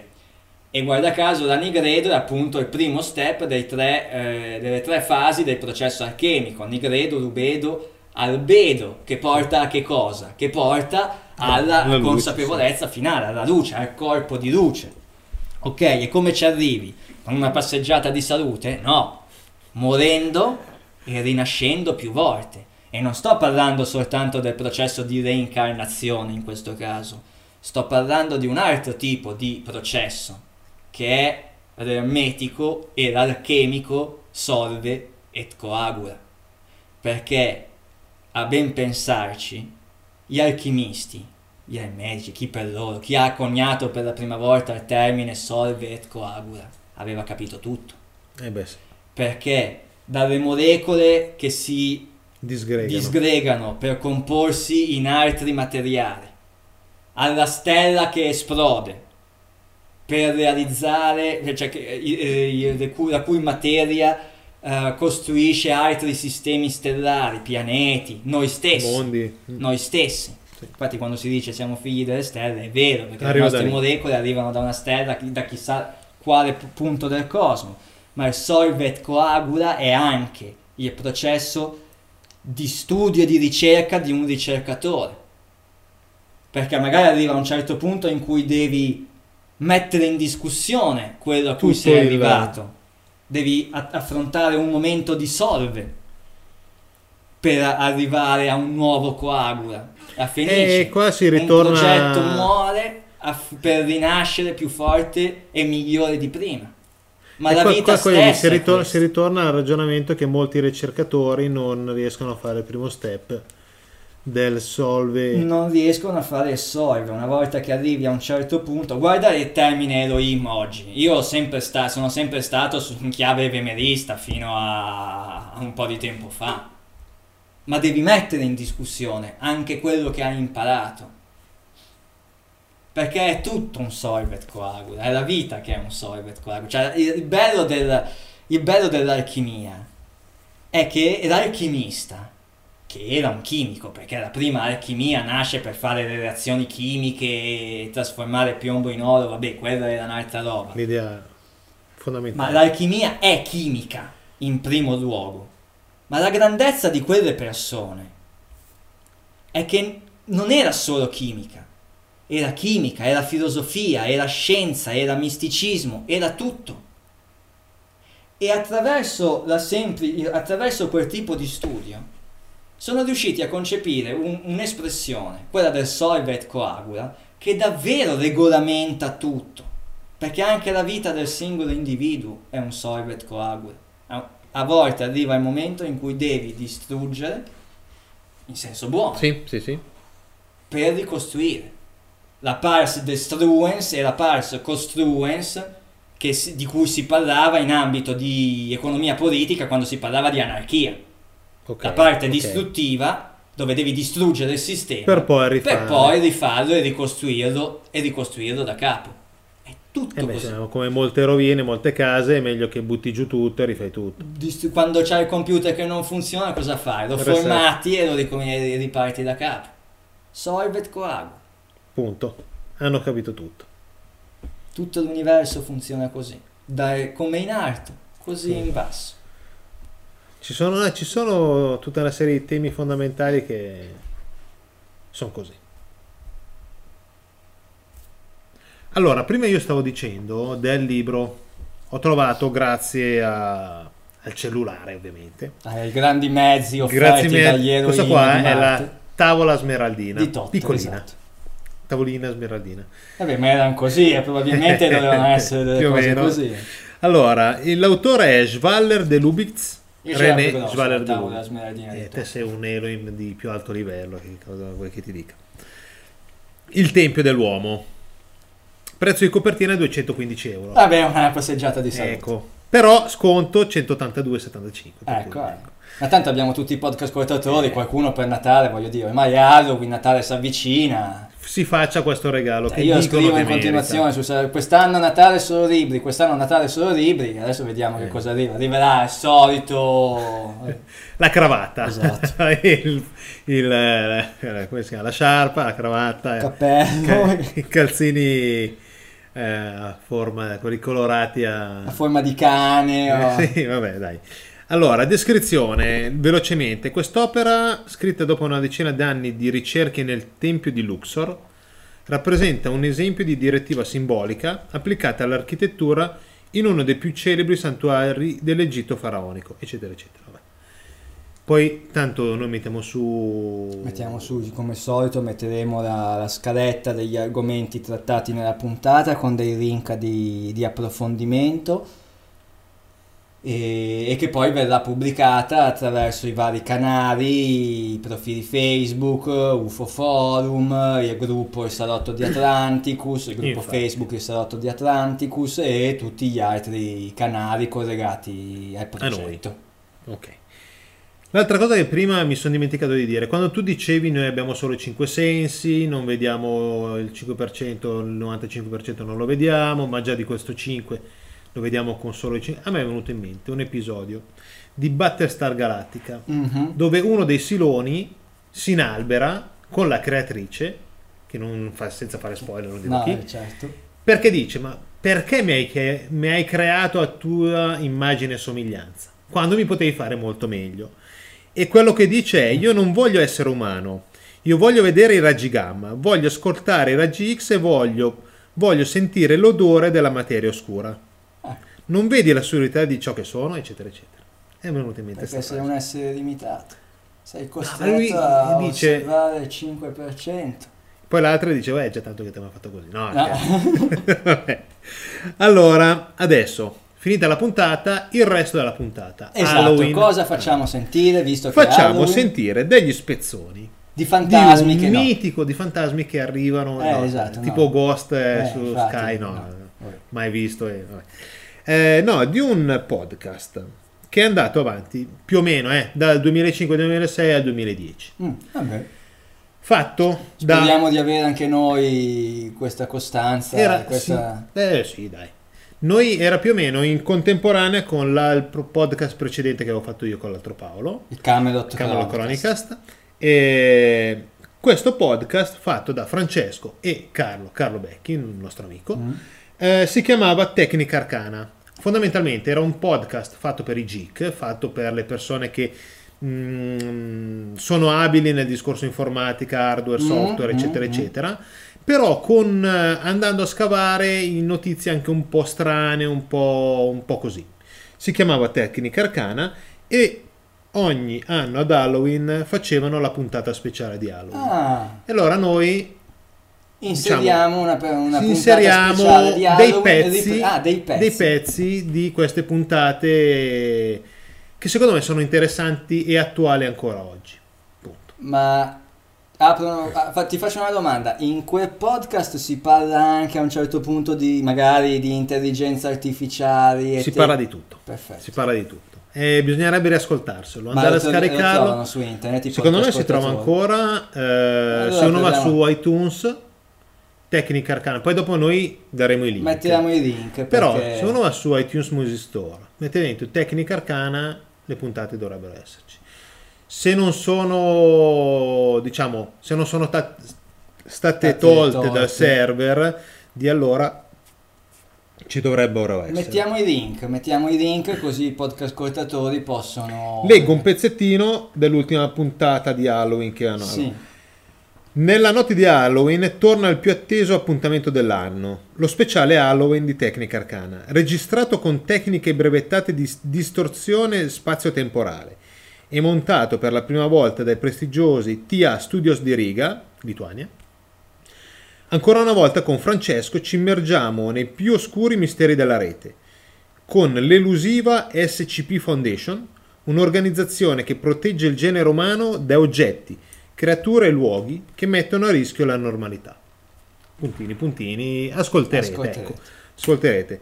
Ascolterete queste e però andatevi a scaricare perché merita. Ecco. Ringraziamo Carlo che ci ha dato la possibilità di metterlo e a questo punto salutiamo. Abbiamo detto tutto, abbiamo detto sì. tutte le cose relative a siti web e quant'altro. Poi nella scaletta chiaramente inseriremo Non abbiamo ancora- di approfondimento perché ovviamente in- anche se noi andiamo oltre perché facciamo puntate da due ore e mezza tutte le volte, però chiaramente capite anche voi che affrontare queste tematiche nel giro di, di poche ore non è, non è sempre così, così facile. Abbiamo Infatti. accennato a molti temi Che riprenderemo nelle prossime che puntate. riprenderemo nelle prossime puntate e sui quali comunque i podcast ascoltatori voglio- se vogliono Infatti.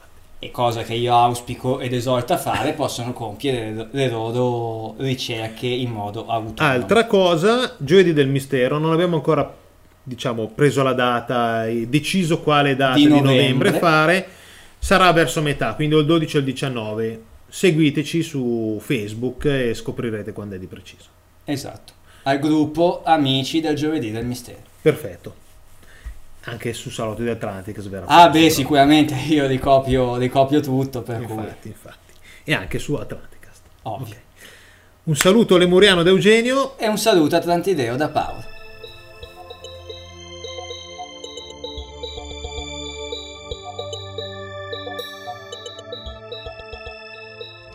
T-A-L-O-E.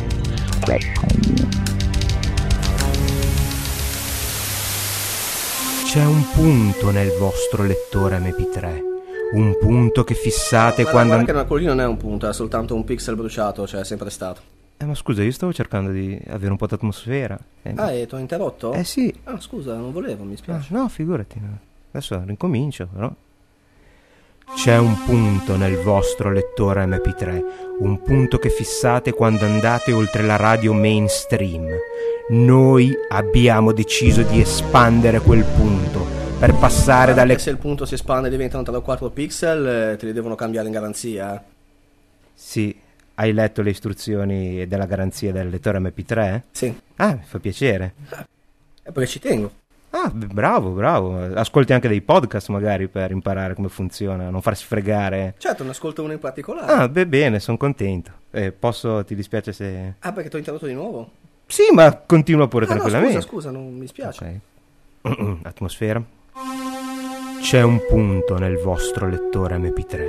Un punto che fissate quando andate oltre la radio mainstream. Noi abbiamo deciso di espandere quel punto per passare dalle cuffie direttamente al vostro pensiero.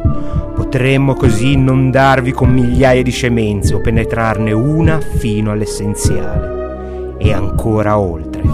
Vi porteremo dove nessuno ha mai osato portarvi, per esplorare nuovi confini. Nella prossima mezz'ora viaggerete attraverso nuovi modi di vedere e di sentire. State per sperimentare le meraviglie e i misteri che salgono dai più remoti angoli della mente, perché questo è lo speciale Halloween di Tecnica Arcana.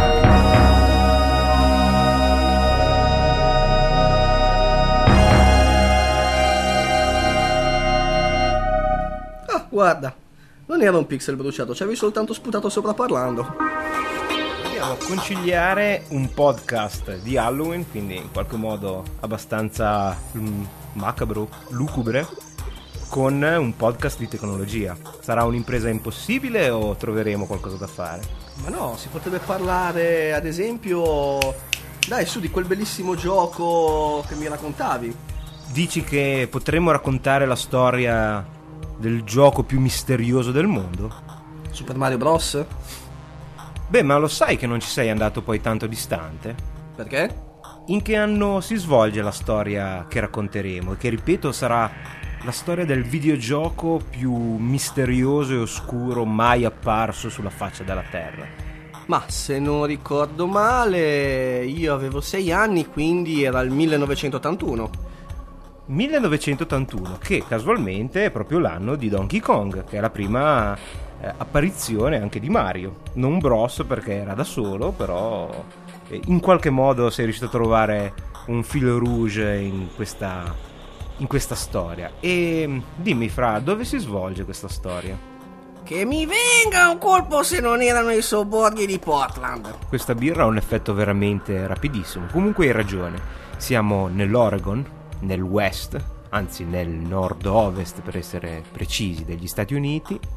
E siamo nel 1981, quindi a ben due anni dal terribile crack del 1983 che ha praticamente disintegrato l'industria del videogioco mondiale.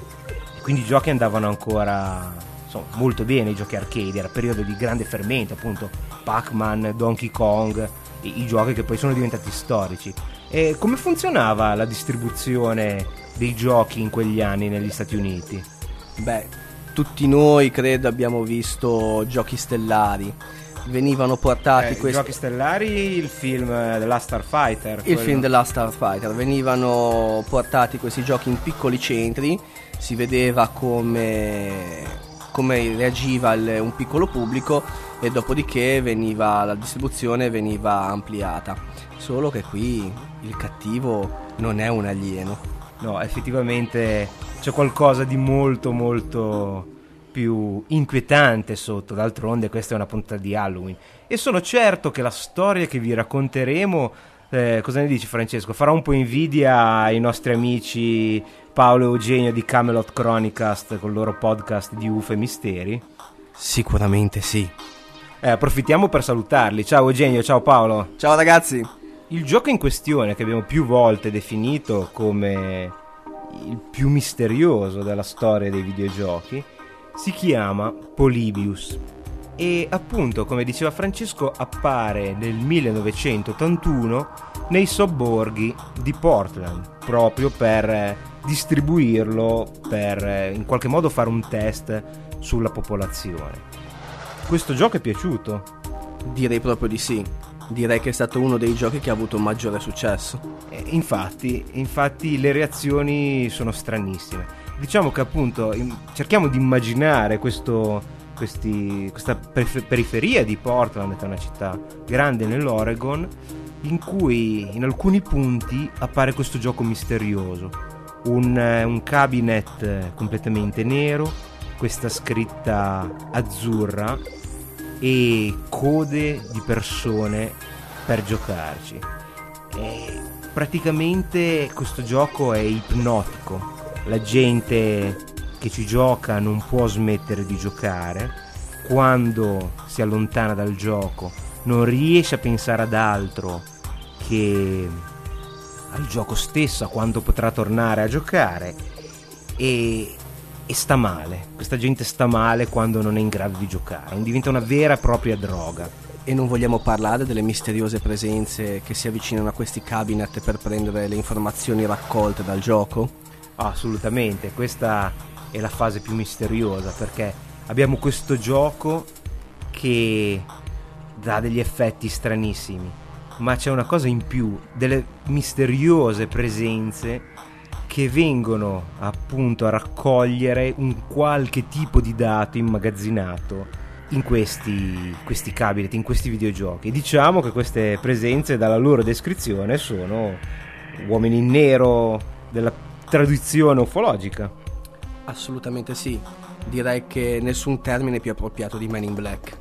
Esatto, immaginate sempre la periferia, file di persone che litigano per, eh, per ottenere il posto nel gioco, che stanno male addirittura fino al suicidio quando non riescono a giocare a questo gioco e misteriosi uomini in nero che arrivano su macchine scure e collegano dispositivi a questi giochi per scaricare chissà quale tipo di dato collezionato da questo gioco. E praticamente è una storia che potrebbe essere uscita da X-Files. X-Files dici tu, ma qui parliamo di fantasia o di realtà? Eh, sarà difficile stabilirlo, e sarà difficilissimo stabilirlo questa notte. Ma effettivamente gli effetti sono impressionanti. Si parla di effetti collaterali del tipo di amnesia, insonnia, incubi, terrori notturni, ovvero lo svegliarsi senza riuscire a muoversi e avere l'impressione di essere intrappolati da, da qualche parte e addirittura in alcune versioni della storia suicidio. E c'è di più, chi è sopravvissuto a questo orrore pare che come minimo abbia smesso completamente di giocare a questi giochi, sviluppando una vera e propria fobia, ma in alcuni casi si è diventato anche un attivista anti-videogame. E diciamo i, gli indizi per pensare che questi uomini in nero siano in qualche modo eh, legati al governo ci sono tutti, perché le ipotesi più accreditate sono quelli di test su macchine psicoattive o controllo della mente. Dobbiamo anche ricordare che il nome di questo del produttore di questo famigerato Polybius, ce lo vuoi dire Francesco? Ah, stai parlando di Sinneslotion. E che razza di parola è? È una parola tedesca che significa cancellazione dei sensi. Terrificante. E c'è ancora una cosa, che se qualcuno di voi fosse così coraggioso da voler provare questo gioco, una ROM per il MAME. Ah, vedo che ti sei preparato. Eh beh, un pochettino. E come se non bastasse per accreditare la teoria del complotto governativo, ricordiamo che siamo in piena guerra fredda Stati Uniti ex Unione Sovietica. Sì, allora ancora una superpotenza e quindi effettivamente l'idea, molte delle storie su questi esperimenti di controllo della mente e, e comunque di potere in qualche modo non propriamente eh, razionali nascono in questo, in questo periodo. E vogliamo lasciare i nostri amici con questo mistero in questa notte terribile o li facciamo andare a divertire a qualche party con il cuore un po' più sollevato? Io li lascerei col cuore stretto nella morsa della paura. Della paura di trovare in qualche bar questa notte Polybius? di giocare a Polybius e che qualche uomo in nero li venga a prendere nel sonno. Che qualche uomo in nero gli vada a trafficare sull'hard disk e a rubargli tutti i dati preziosi e a installare qualche cookie. Magari c'è un uomo in nero anche in questo file MP3. Hai mai pensato di formattare tutto l'hard disk? No, però effettivamente se andiamo avanti così, prima della serata farò un bel formattone. E beh, direi che possiamo svelare l'arcano di cosa abbiamo parlato? Di una leggenda urbana? Sì, una leggenda urbana bellissima e ben radicata, anche se non comunissima.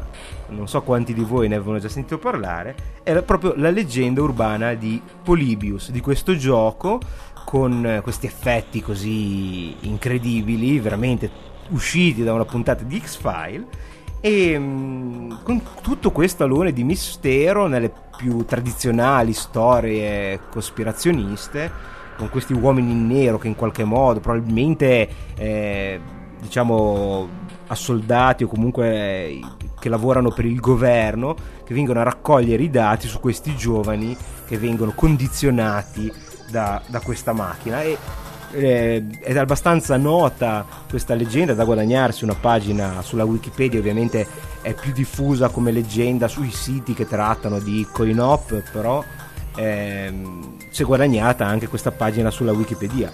Oltretutto leggo, è immancabile ad Halloween, siamo qui sul nostro, ah, sulla nostra casetta sull'albero dell'orrore, eh, notare che il 24 settembre del 2006 nell'episodio, in un episodio degli Stati Uniti, che quindi qua non è ancora arrivati, dei Simpson, si vede proprio un, eh, un cabinet di Polybius.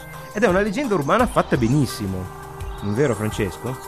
Beh, direi proprio di sì, visto che comunque sia si è meritata, come dicevi giustamente tu, una pagina della Wikipedia. Ma non solo, è piena di tutti quei piccoli elementi che rendono una leggenda urbana degna di essere raccontata. Ad esempio, la ROM, vi dicevamo della ROM, c'è davvero non funziona, vedete solo la prima schermata e, e, si blocca misteriosamente, va in crash perché evidentemente il MAME non è in grado di emulare tutti questi circuiti cospirazionisti.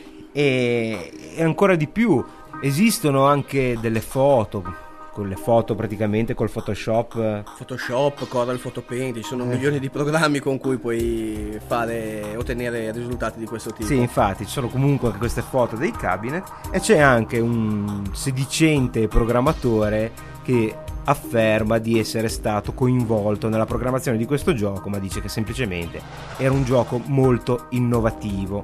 Ma secondo te sotto sotto ci sarà qualcosa di vero? Ma pare di sì, eh, in fondo in quasi tutte le leggende urbane c'è un fondo di verità. Ciò che si dice su questa leggenda è duplice. Da una parte c'è chi crede che sia completamente una leggenda urbana, eh, basata sotto alcuni punti di vista su un'esagerazione degli effetti di certi tipi di epilessia che si manifestano solo e esclusivamente con eh, la presenza di luci sincronizzate a suoni molto forti e molto ripetitivi, quindi dei flash, e che capita, ci sono anche sui videogiochi degli avvisi in questo caso, quindi un'esagerazione di questi sintomi in qualche modo all'origine, ma in realtà quella che forse è più interessante è quella che eh, vuole questa leggenda in parte basata su un gioco realmente esistito che è Tempest dell'Atari. Non so se ti ricordi quel gioco in cui era un gioco parzialmente tridimensionale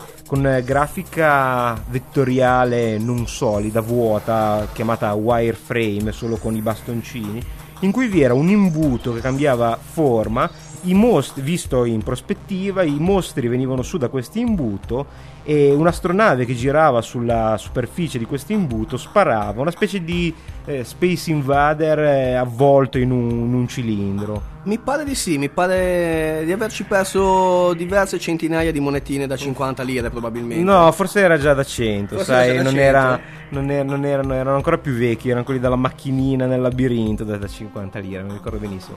E infatti questo gioco eh, era avanzatissimo per i tempi e si narra che nei laboratori dell'Atari ci sia stato un prototipo, questo, questo gioco aveva solo questo imbuto e nessun altro elemento, ci fosse stato un prototipo che aveva degli elementi grafici in più come campi stellari che si muovevano sullo sfondo e che agli occhi non allenati dei giocatori del tempo desse un eh, motion sickness, diciamo un mal di mare, un mal d'auto, un mal di movimento, insomma faceva girare la testa. E, e, quindi è stato in qualche modo modificato, ritirato poi dal mercato come è successo al nostro Polybius. E niente, sia sì, l'origine di questa leggenda urbana che spero vi abbia tenuto col fiato sospeso, ne dubito, e non farmi quelle facce eh, effettivamente, ma insomma almeno abbiamo trovato qualcosa di mh, mm, vagamente in tema e abbastanza misterioso e tecnologico. misterioso e tecnologico nello stesso tempo.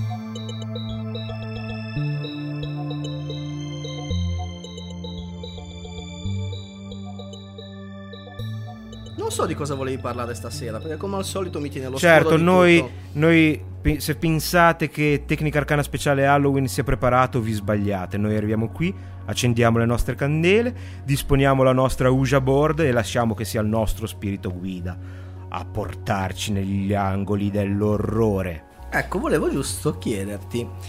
Ho ricevuto quel link che mi hai mandato. Sì. E A, ho rischiato il licenziamento perché sono tre giorni che non faccio una mazza cercando più informazioni su sta cosa. E scommetto che non è stato facile. No, per niente, ma soprattutto sono tre notti che non dormo. Non, la cosa non mi sorprende per niente perché questo link eh, che ti ho mandato e che è difficilissimo da trovare, soprattutto è difficile scoprire la verità. Il videogioco che uccide? Ah, bazzecole. Qui stiamo parlando di un'oscura verità che probabilmente ci portiamo dentro nel nostro continente da 40 anni, 50 anni, 60 anni, chi può dirlo. Però questo fatto sulla rete è presente da 10 anni. Mi sembri abbastanza sconvolto. Sì, non so se la birra o se la paura. Probabilmente è prima la birra e poi la paura. Comunque parliamo di un... Beh, in fondo potremmo dire che è un semplice sito, perché è quello di cui parleremo questa sera. Ma di semplice questo sito ha solo l'impaginazione, che appunto risale a circa dieci anni fa. In particolar modo questo sito, che già dal nome è abbastanza inquietante. The Incident, l'incidente. Già, e tu leggendolo hai capito di che incidente si tratta? No, non sono riuscito a capire, ho cercato, ma non sono riuscito a capire a che incidente si riferisce. Probabilmente nessuno lo sa se non i diretti interessati che probabilmente sono già morti da tempo. Questo, questo sito apparve nel 1998 e io lo vidi proprio nei giorni in cui destava scalpore sulla rete. E dobbiamo dire che nel 98 internet non era così diffusa, non c'erano i blog, non c'era YouTube, era difficile capire a cosa credere e a cosa non credere. Ma io devo ammettere, devo confessare di essere rimasto sconvolto e mi sembra che anche tu ai giorni d'oggi con le, le tecnologie che abbiamo comunque questo sito ti ha inquietato. Sì, mi ha inquietato parecchio anche perché ti dico, non si trova praticamente nulla in rete. No, è vero. Questa è una, una richiesta d'aiuto di una persona della Danimarca. E non so tu, ma quando io immagino questa storia penso subito a un film di Lars von Trier come ad esempio The Kingdom che dalla Danimarca infestata dai fantasmi ha poi terrorizzato l'intero mondo, un film che possiamo dire andrebbe benissimo per una notte come questa. E che potremmo anche consigliare ai nostri telespettatori. Senza, senza, dubbio, se non fossimo un podcast e se non avessimo telespettatori. Esatto, magari degli ascoltatori. Ma certo, questa mi sembra un'idea molto molto più azzeccata. Non è colpa mia, è stata la Fisher. Eh? È sempre la, non fare pubblicità. Ops. Hanno pagato? Eh, no. Quattro casse di birra. Ah, allora, la Fisher che è prodotta, una, è la migliore birra alsaziana mai prodotta, mai acquistata in un supermercato però del supermercato non facciamo il nome. Allora, questo The Incident è una storia incredibile. Parla questo eh, danese, Balder Ollerich, e lancia questo appello in un sito esteticamente molto bello per l'epoca e molto bello anche oggi. Racconta la storia di un libro.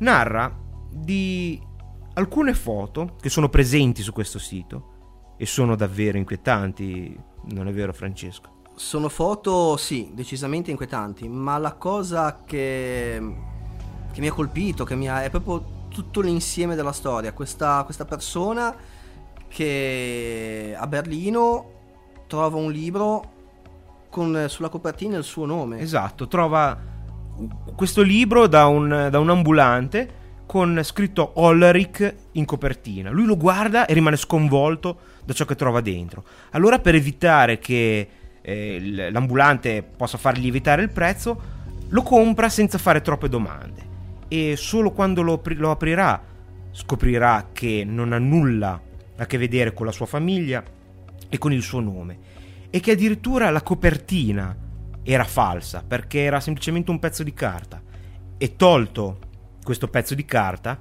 gli viene rileva- rivelato il vero titolo del libro The Incident. Quale sarà l'incidente che viene narrato in questo libro pieno di foto veramente eh, spaventose, inquietanti, ma soprattutto è il grado di mistero. Bisogna essere probabilmente degli iniziati per capire l'elevato simbolismo di questo libro. E chi ha messo la copertina col suo nome sopra il libro The Incident? Questa ha tutto l'aspetto di una cospirazione. Balder prende questo libro e comincia a leggerlo quando arriva a casa. Succede qualcosa di strano. Le, le, foto lo spaventano da morire. E in più non solo le foto lo spaventano, ma il testo, il, un testo ermetico, strano, lo ipnotizza.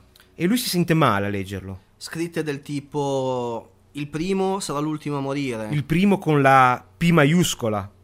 E addirittura i capitoli sono divisi in, attraverso termini come livelli di iniziazione, archivio primo, secondo e terzo. Ogni archivio contiene sette livelli, ma soprattutto questo libro si legge al contrario, da destra verso sinistra.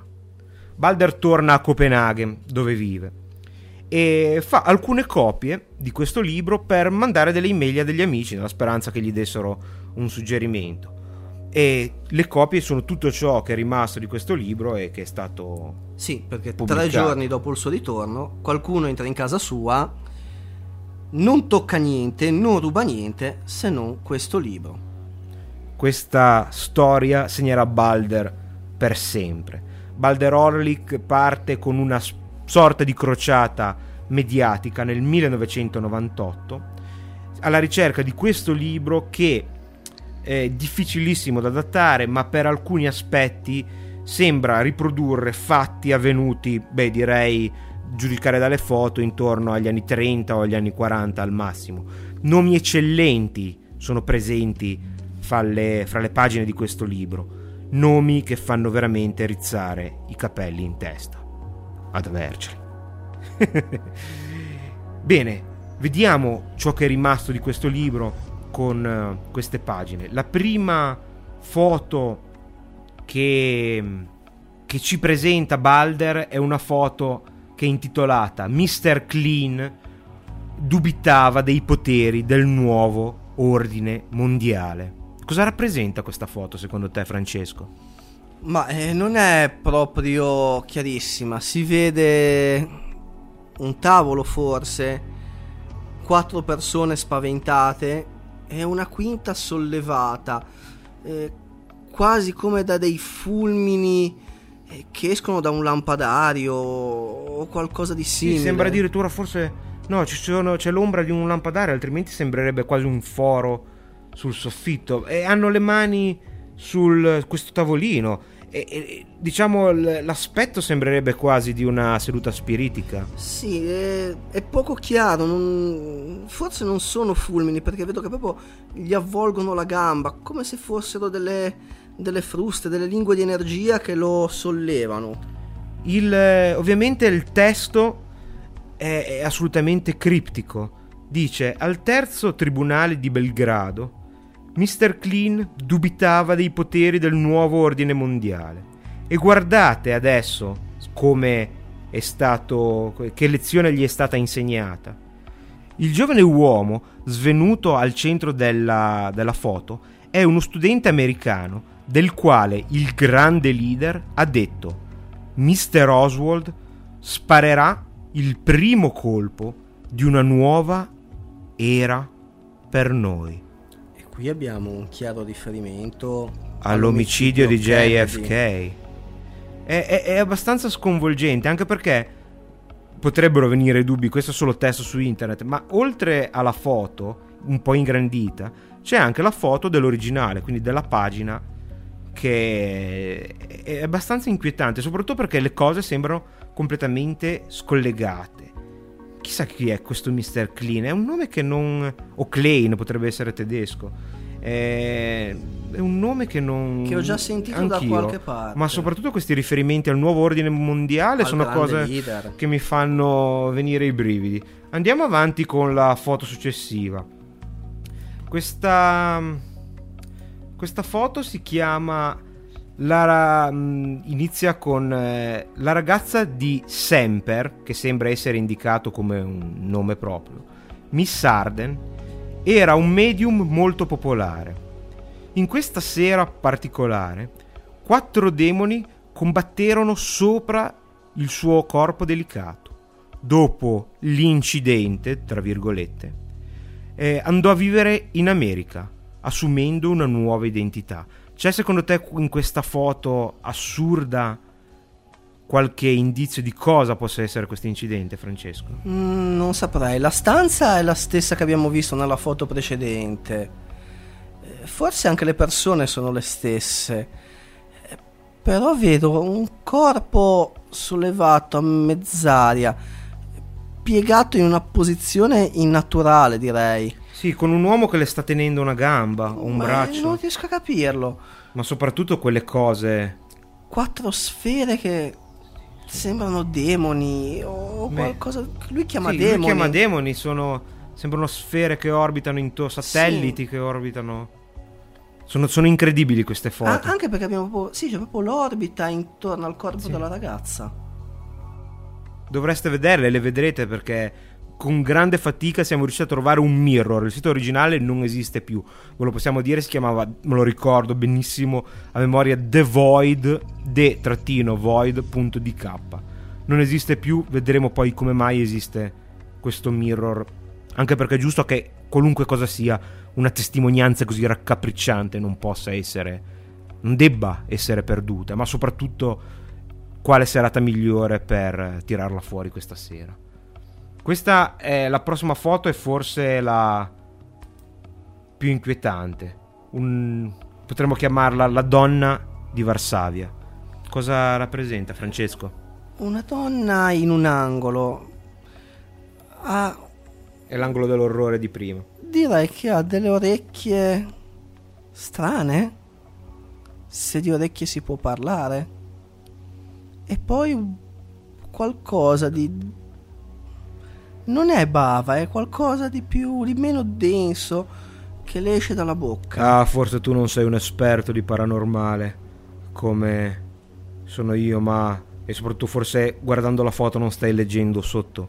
Non ti ricordano le foto dei medium degli anni 10, degli anni 20? Plasma. Ectoplasma. O come lo chiama il sito Teleplasma. La cosa peggiore è che questa donna è impiccata, è morta. Ah, quindi è una corda. Certo, sì, e il disegno È effettivamente è un pochino strano. Ha questo cappio che effettivamente, se non ci fai caso, poteva sembrare un'orecchia un po' strana.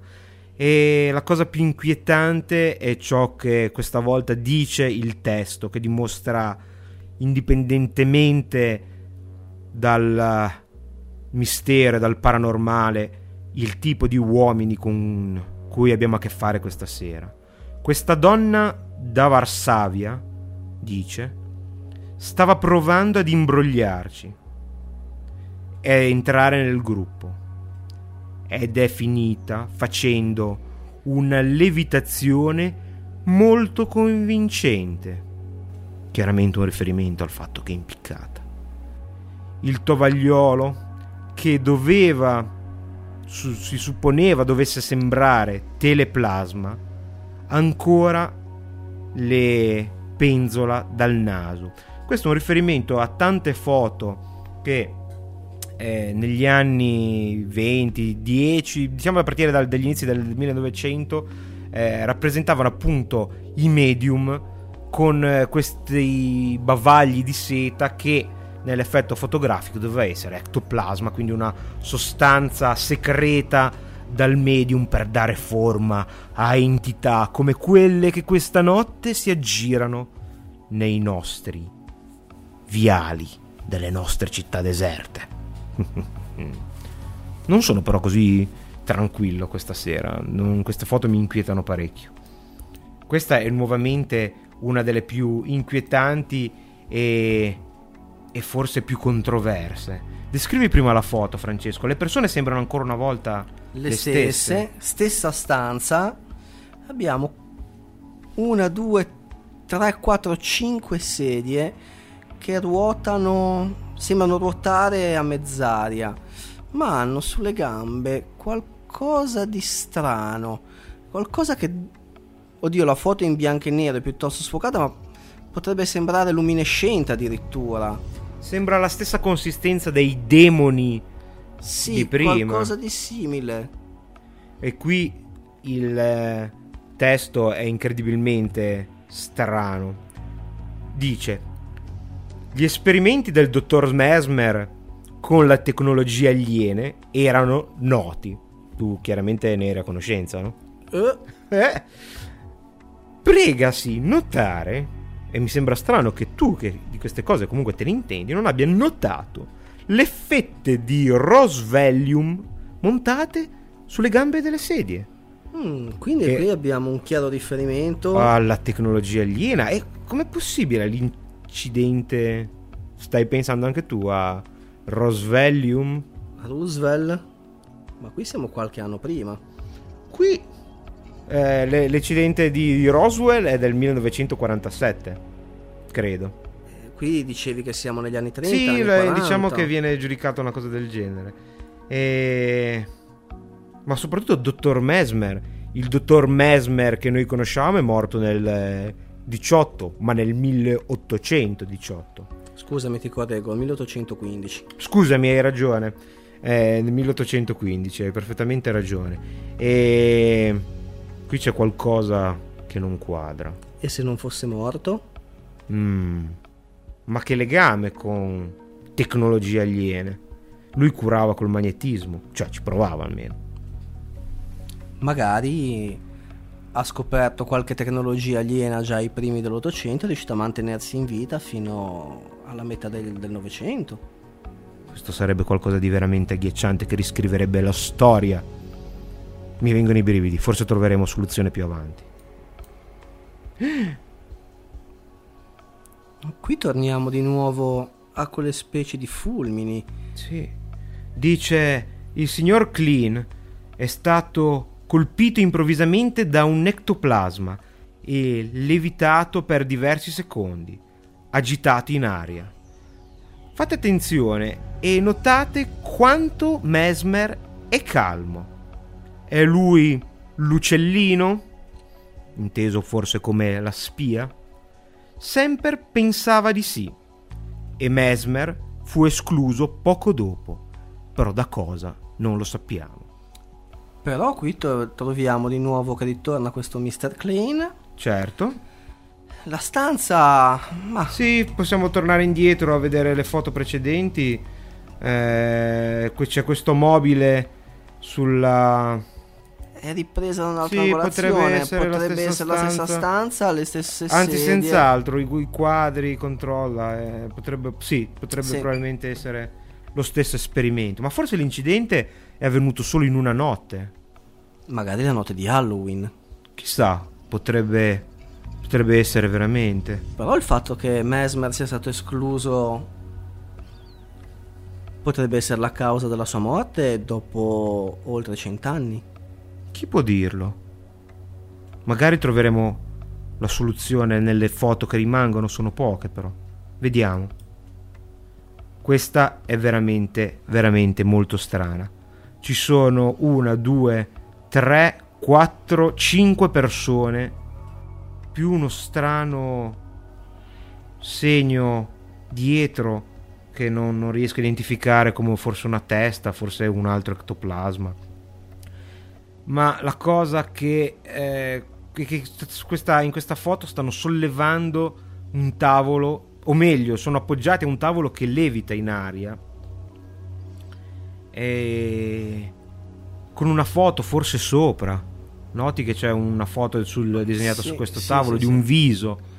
Ma la cosa che inquieta e che forse aiuta la datazione, anche se è abbastanza strana, è il testo che dice questa è l'ultima foto conosciuta di Frau Goebbels. Ma non sarà... Sì, stai pensando alla moglie di Joseph Goebbels, il ministro della propaganda nazista? È questo che mi faceva propendere per quegli anni. È veramente inquietante. Comunque mi sembra molto strano, la signora, credo Magda Goebbels, è morta eh, per forza di cose giovane, a, poco più che 40 anni, questa sembra una persona anziana, forse solo un caso di anonimia. Tuttavia, dice, lei è chiaramente identificabile per due cicatrici sulla guancia destra e per eh, la mandibola mancante. Effettivamente ha un segno sulla mandibola come se avesse avuto una frattura o qualcosa del genere. La sua morte è ancora un mistero. Molte persone hanno più tardi dichiarato di averla incontrata in una dimensione superiore. Comunque, lei ha sempre rifiutato di parlare dell'incidente. Hmm. Goebel, nuovo ordine mondiale, grande leader. Qui credo che abbiamo aperto il vaso di Pandora.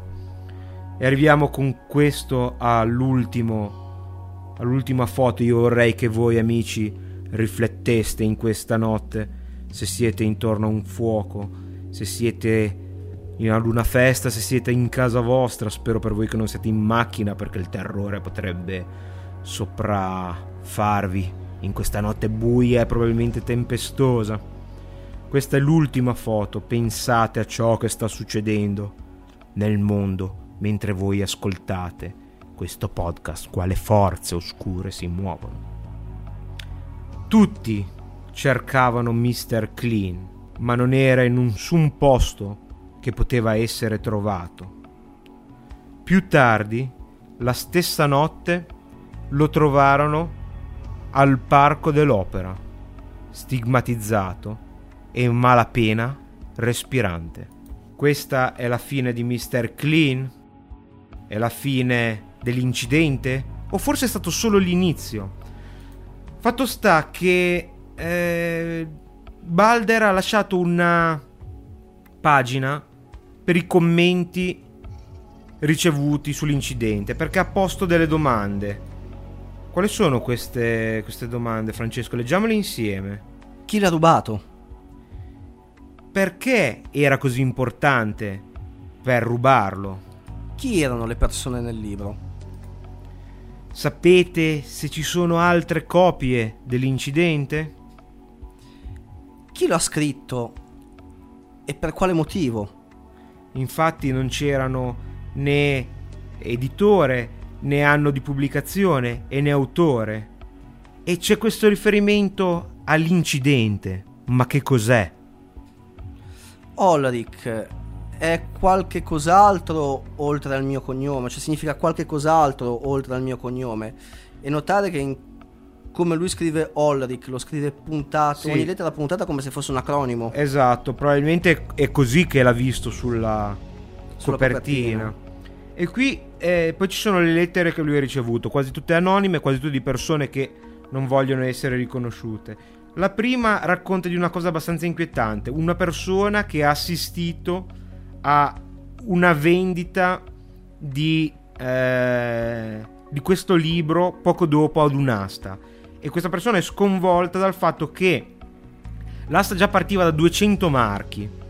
E 200 marchi erano 200.000 lire del- dell'epoca, se non, eh, se non sbaglio. Mi sembra che un Mm. marco fosse 1000 lire. più Eh, meno. forse addirittura anche qualcosina di più. Forse di più? dire. Insomma, adesso a parte le, le memorie di, di monete che non ci sono più, era comunque una cifra considerevole, dice questo, questa persona, per un libro che in fondo nessuno sapeva esattamente cosa fosse. Ma la cosa più sconvolgente è che un misterioso... c'è stata una vera gara per ottenere questo libro e si è arrivata addirittura a 19.000 marchi da una persona... eh, da una persona che ha chiamato per il telefono, quindi non si sa esattamente da cosa eh, chi- di chi fosse questa persona che ha acquistato questo libro.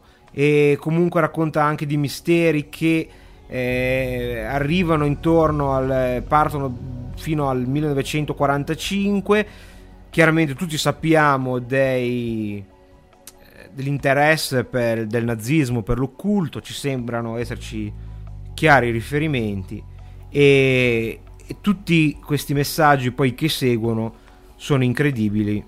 Eh, lui risponde ovviamente di questa, di questa risponde a questa mail dicendo che cercherà di tracciare il- la persona che l'ha acquistata e insomma seguono mail del tipo più disparato da gente che afferma di essere stata rapita dagli alieni, di sapere di una super razza e di un nuovo ordine mondiale, ad altre persone che eh, sanno cosa voglia dire Olric, ma scritto in altro modo, e ci sono decine e decine di email così. E noi vi lasciamo con questo mistero? Beh, direi di no, ma pensateci.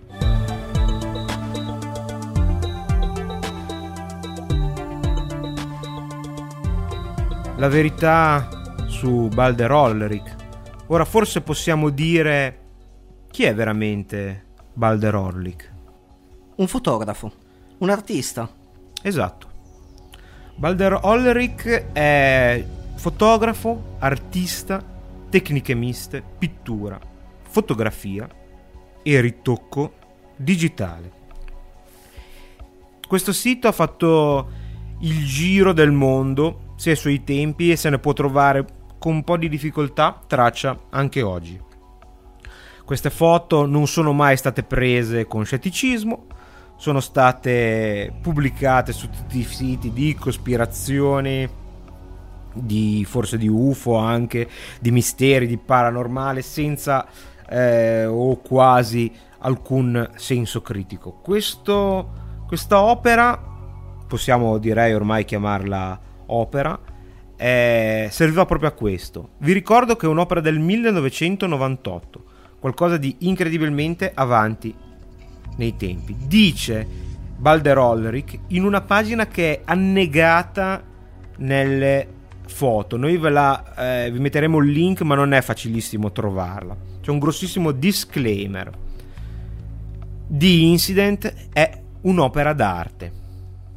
Come probabilmente avete eh, indovinate, avete intuito, dice Balder Olric, l'incidente non è ciò che pretende di essere. È stato tutto fatto da lui, che è spaventato, ma non dai poteri oscuri, ma dalla nuova era New Age nel quale stiamo entrando. Dice Balder Olric, la manipolazione con le parole, le immagini e anche gli uomini è diventata così facile che bisogna essere, dobbiamo essere estremamente critici con tutto ciò che vediamo o ascoltiamo. E oh, oh, mi sa che qualcuno si è sentito male a causa del nostro podcast. O magari qualcuno è stato morsicato o aggredito da zombie, Da scheletri, Da- dal dottor Mesmer. dal dottor Mesmer. Probabilmente sì. E eh, era un discorso estremamente serio in realtà. Questa manipolazione quindi diventa così facile che bisogna essere estremamente critici con ciò che si vede e si ascolta. Pensate questo nel 1998, pensate quanto è vero oggi con le maggiori tecnologie. Queste foto, non, diciamo, adesso possiamo dirle, eh, alcune sono fatte veramente bene, però forse con gli occhi di oggi eh, sono, un inge- sono un po' ingenue, sarebbe ingenuo pensare che fossero vero. Io vi assicuro che quando le vidi nel 1998 un attimino di, di- di pensiero, più che altro mh, erano forse le prime di, di un'elaborazione comunque così curata, perché è, è molto curato questo sito anche ai giorni d'oggi. E chiaramente non pensando ai fantasmi, ma da- eh, pensare a chi potrebbe aver realizzato una, una storia così complicata, non pensavo certo al lavoro di un solo uomo. Questa c'è una, una frase che è bellissima, eh, di- dice bisogna essere critici con ciò che vediamo e ciò che sentiamo e specialmente con le cose che vogliamo ascoltare. Il più grande manipolatore è la propria mente, che prende le cose che vogliamo ascoltare e dimentica o, disco- o distorge il resto. Ho cercato nell'incidente di portarmi così distante da renderlo assurdo.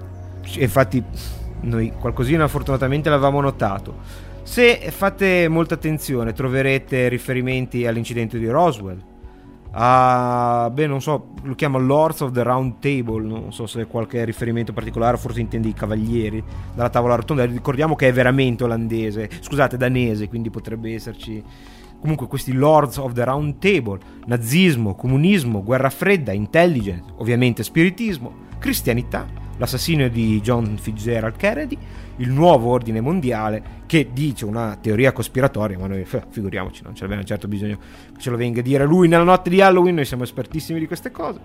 Il, ehm, il film Epidemic di Lars von Trier che io non conosco e direi che possiamo anche cercare di vedere magari per il prossimo episodio di, di Halloween dell'anno prossimo e ecco qui che torna Yves Klein eh, che è un fotografo, un artista, anche lui credo dadaista, con una foto chiamata Yves, Klein che si lancia nello spazio, che è una, una foto documento che lui stesso ha, rile- ha rivelato essere un fotomontaggio. Sì, perché Balder Olrich era non solo un artista, è, scusate, non solo un artista, ma è anche un tecnico, addirittura si scrive ai suoi propri plugin per Photoshop. Infatti nella, nella pagina originale ricordo che come ulteriore indizio, nelle- visto che questo The Void era sul sito personale, c'era sia la pagina di questo fatto e contemporaneamente nello stesso menu la pagina dei suoi plugin di Photoshop che magari aveva utilizzato per fare questo, questo, questo libro. E, e ci sono addirittura sue- due sue foto nascoste da qualche parte. Forse quella foto nella- nel tavolo eh, potrebbe essere la sua faccia. Per, ragione, per eh, chi è interessato al punto di, di vista tecnico, posso dire che ha, eh, ho impiegato, racconta Balder Olrich, tre giorni per fare le foto con eh, Adobe Photoshop e un, un gruppo di vecchie foto. A seconda del nostro temperamento possiamo credere che The Incident assomigli a una versione moderna delle storie di Edgar Allan Poe e come tale noi ve l'abbiamo raccontata questa sera, sperando di aver fatto un discreto lavoro, un lavoro d'arte, una manipolazione, una piece umoristica e satanica, una bufala o semplicemente un eh, promemoria di essere critici con ciò che vedete, ascoltate e credete. La scelta è vostra. Cari saluti, Balder Horleric. Mi sa che qualcuno non è stato critico perché c'è di nuovo qualcuno che si è sentito male arrivare all'orizzonte. Mm. Questa volta è sicuramente è stato il dottor... eh, Dottor Mesmer? No, Dottor Mabuse? può darsi. Ok. E la potenza degli effetti speciali sembra veramente una vera ambulanza. Allora, queste foto hanno fatto il giro del mondo e mm, ci sono alcune note interessanti su The Incident. Eh, Ci vuoi, ce le vuoi dire, Francesco? Allora, eh, The Incident è stato trasformato in un, eh, Un radiodramma. un radiodramma, radioracconto e un gioco di ruolo. Eh, The Incident ha riempito Le pagine, le pagine delle- del- dei giornali. di tutto il, di tutto il mondo. È stato addirittura eh, mostrato a eh, gallerie, gallerie d'arte, sia a New York che a Copenaghen. Eh, The Incident è a oggi la più, la, la La- più popolare homepage in Danimarca. Esatto, di, di un- di una persona, diciamo, la, la pagina personale. E riceveva circa 20, eh, 10-20 lettere al giorno riguardanti The Incident. Balder Olrich chiaramente eh, possiamo chiamarlo al giorno d'oggi come un pioniere della pubblicità virale perché la sua, la sua opera ha fatto il giro dell'internet. Lui è diventato, adesso vi ripeto, sono passati più di dieci anni, forse per questo che non ne avete, non ne avete mai sentito parlare, scusate, non più di dieci anni, sono passati dieci anni, nove per la precisione, e forse per questo che non ne avete mai sentito parlare, ma al tempo, eh, diciamo, aveva la sua fama, soprattutto in patria, ricordiamo anche che essendo danese, eh, gran parte delle pagine che lo riguardano sono in eh, danese, quindi eh, non di facile accesso. Eh, Balderol Rick ha aperto una compagnia di pubblicità virale che si chiama GoViral, pioniere proprio nel campo che ha realizzato pubblicità virali per eh, partner come la Coca-Cola, insomma, quindi mh, diciamo è stato veramente un precursore di ciò che avviene praticamente tutti i giorni su internet. La cosa che colpisce è che ormai al giorno d'oggi su internet ogni giorno c'è un mistero, una cosa strana, una foto ritoccata, un abominevole uomo delle nevi, un filmato strano, buffo. Allora era... Oppure foto di alieni, astronavi. Sì, ma io comunque, ok, adesso questo qua era così, ma chi ci dice che gli altri argomenti che tratteremo oggi saranno falsi?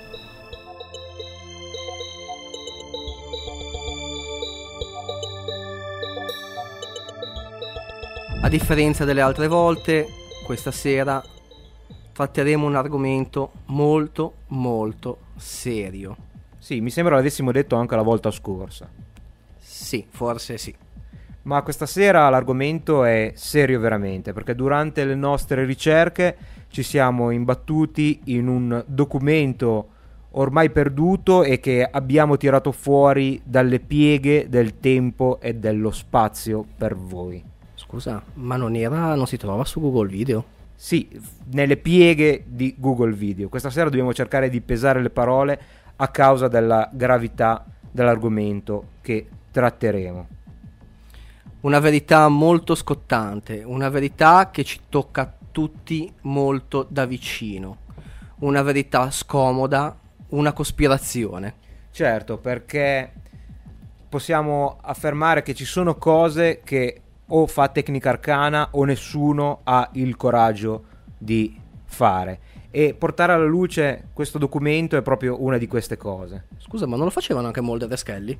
Sì, ma noi siamo veri, Ah, giusto. Eh, infatti, non siamo un- una finzione televisiva.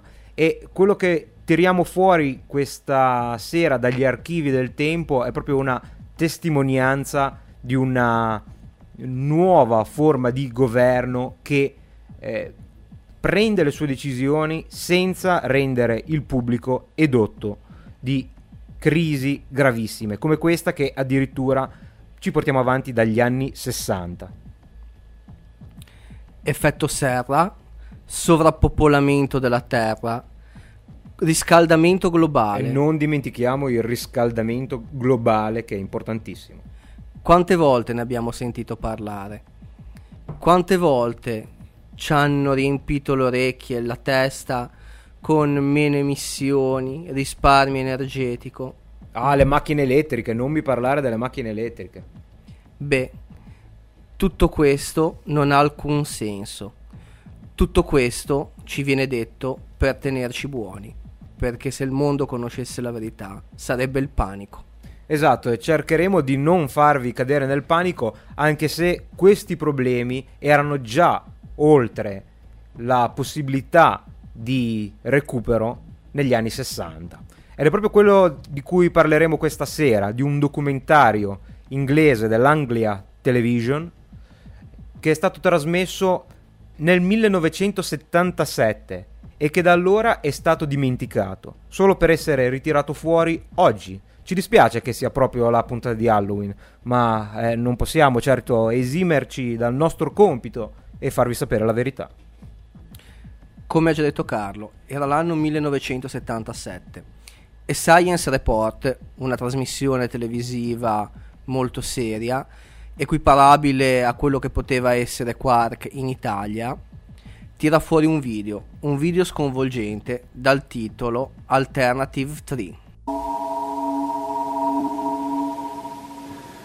Those people you've just seen have all lost someone close to them a relative, a colleague, a friend. Lost in mysterious circumstances, sudden and inexplicable disappearance without trace. If you're wondering what this sort of story, important and even tragic though it may be, has to do with Science Report, well, we have to go back in time some 18 months when we began work on another film which examined the scientific brain drain from Britain. Il tutto parte da un'investigazione. Abbiamo sempre sentito parlare di fuga dei cervelli, brain drain. Sì, che in questo caso non vuol dire che i cervelli siano andati ad acquistare un seppur ottimo disco dei Ramones. Da questa investigazione si apre tutto un mondo. Un mondo e una verità che forse voi non volete conoscere, ma noi ve la diremo lo stesso.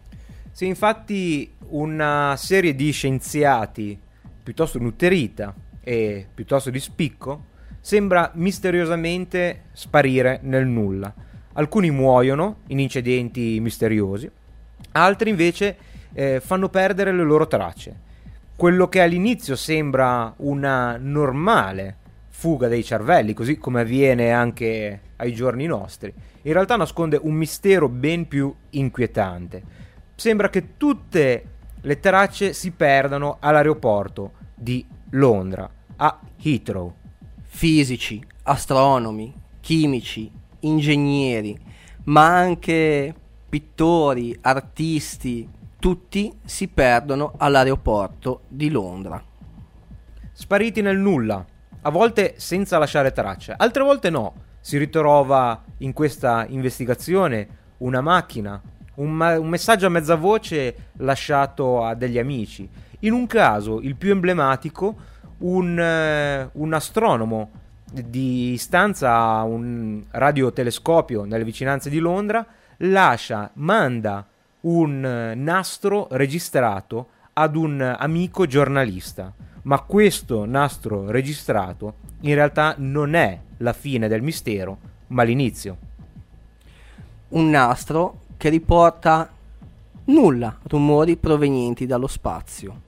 But what of the videotape, which Ballantyne had been so anxious to get safely to his friend John Hendry?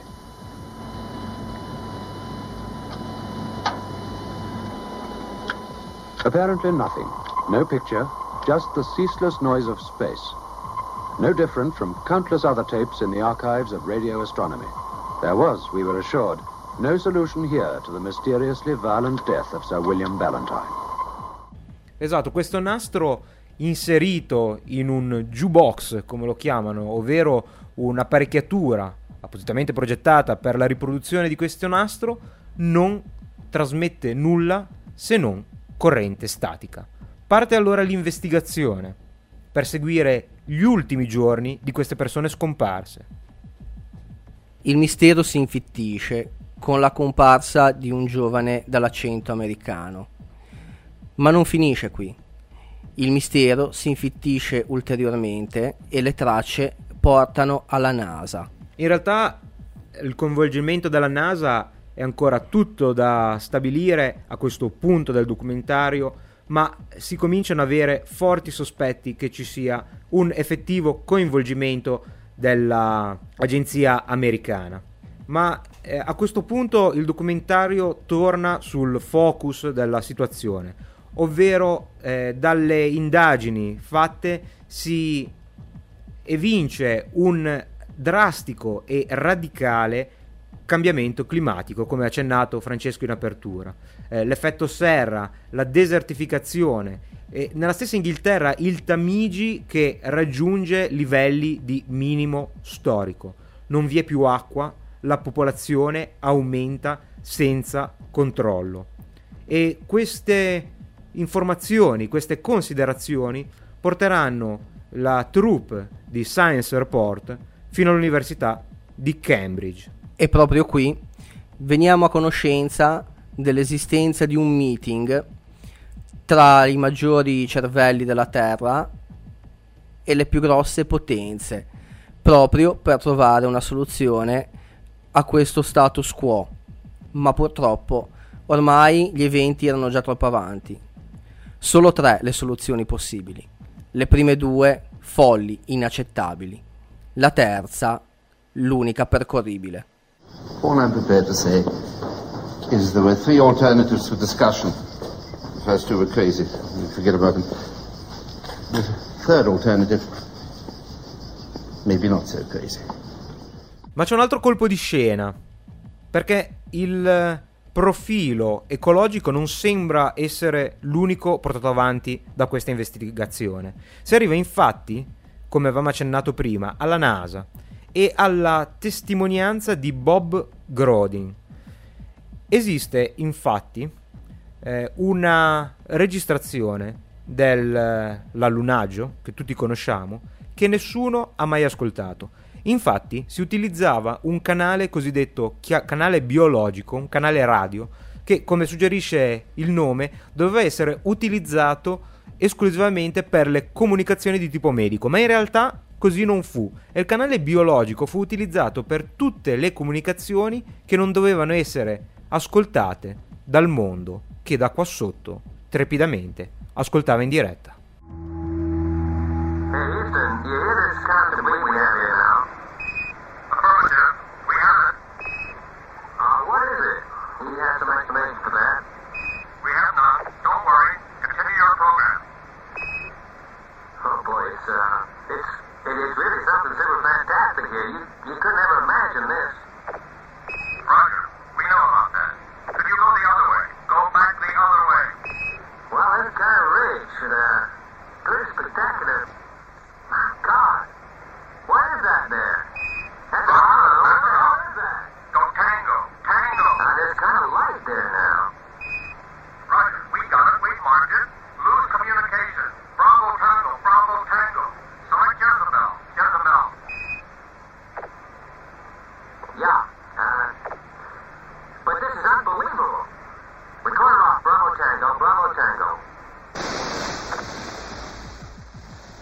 Quello che il mondo non doveva conoscere era che questi astronauti trovano qualcosa sulla superficie lunare, qualcosa di apparentemente inquietante, così si evince dal tono delle loro voci, ma ancora più inquietante il fatto che dalla NASA qualcuno gli risponde lo sappiamo, sappiamo che c'è, tornate indietro, sappiamo della sua esistenza.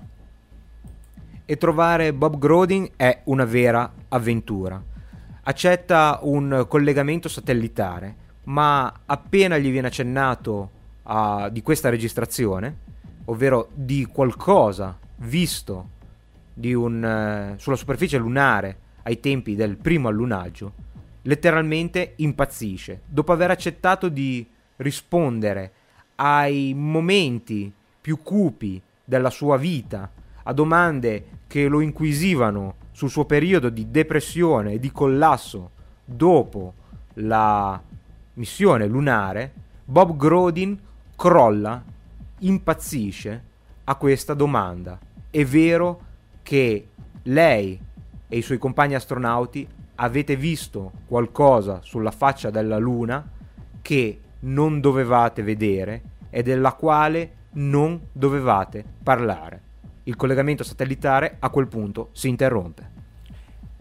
A questo punto la nostra troupe parte e va negli Stati Uniti alla ricerca di questo astronauta, l'unico testimone, l'unico che ci può dire che cosa ha visto sulla faccia della Luna. La visita a Bob Grodin risulta inconcludente, o quasi. È ormai chiaro che vi è una cospirazione e una disinformazione riguardante la missione di Grodin e dei suoi compagni. Ma il coinvolgimento della NASA ancora non è completamente chiaro, ma per fortuna l'aver coinvolto l'Agenzia Spaziale statunitense mette l'intera faccenda in tutt'altra luce, una luce che può essere analizzata sotto il punto di vista della politica.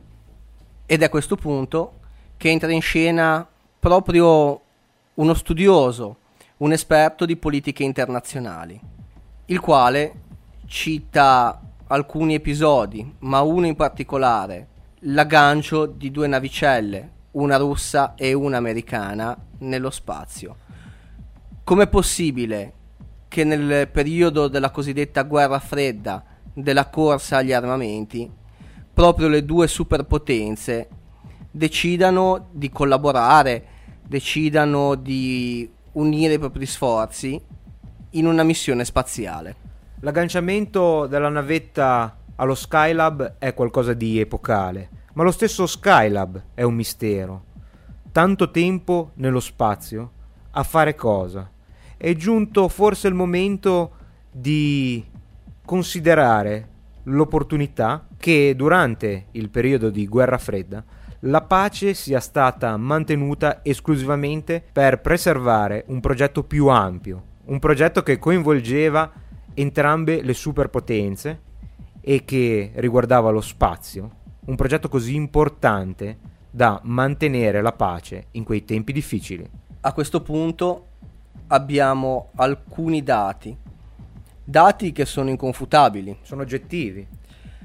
Allunaggio, ma non solo, prove di allunaggio sulla faccia oscura della Luna, immagini che ci mostrano un satellite sovietico in orbita intorno alla Luna. Ma soprattutto siamo negli anni 60, un rozzo computer porta l'uomo sulla Luna. E oggi, nel 2008, un Core 2 Quad e 4 GB di RAM non bastano per far girare Windows Vista. Una concentrazione di allunaggi misteriosa, bilaterale, sia da parte dei russi che da parte degli Stati Uniti. Nella faccia oscura della Luna non sembra essere abbastanza. Bisogna chiamare in causa un altro corpo celeste, Marte, perché è su Marte che vengono rilevate delle anomalie. Infatti, misteriose testate nucleari vengono lanciate dal pianeta e la direzione non è chiara, ma ciò che è chiaro è che altrettanto misteriose esplosioni vengono rilevate sulla superficie marziana. La teoria è infatti che l'acqua sia concentrata sotto la superficie e proprio in quei giorni si verifica l'incredibile. Numerose esplosioni creano sulla superficie marziana una vera e propria tempesta e ciò che ne risulta è un pianeta macchiato e secondo alcuni quelle macchie sono di vegetazione. Mars has always had a covering of cloud, varying in density at different times, until the time of which Dr. Gerstein spoke. when the cloud thickened to a degree never previously observed. This happened and was scientifically recorded in 1961. It was obvious that storms of colossal proportions were taking place on Mars. When the clouds eventually cleared, some remarkable changes were seen. The polar ice caps had substantially decreased in size, and around the equatorial regions, a broad band of darker coloring had appeared. This, it has been suggested, was vegetation. A questo punto per lo staff dell'Anglia Television è giunto il momento di parlare con un esperto di astronautica. E la domanda è chiara.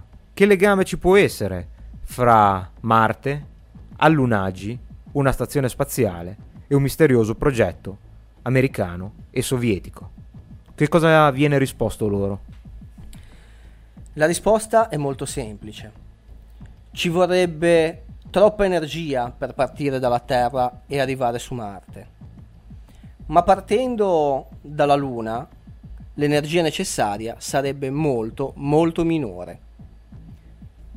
Una forza di gravità ridotta come quella lunare o l'assenza di questa forza su una stazione spaziale. Sono questi gli elementi che aiutano a disporre i pezzi del puzzle. A questo punto si torna a Cambridge. Si torna dal nostro professore.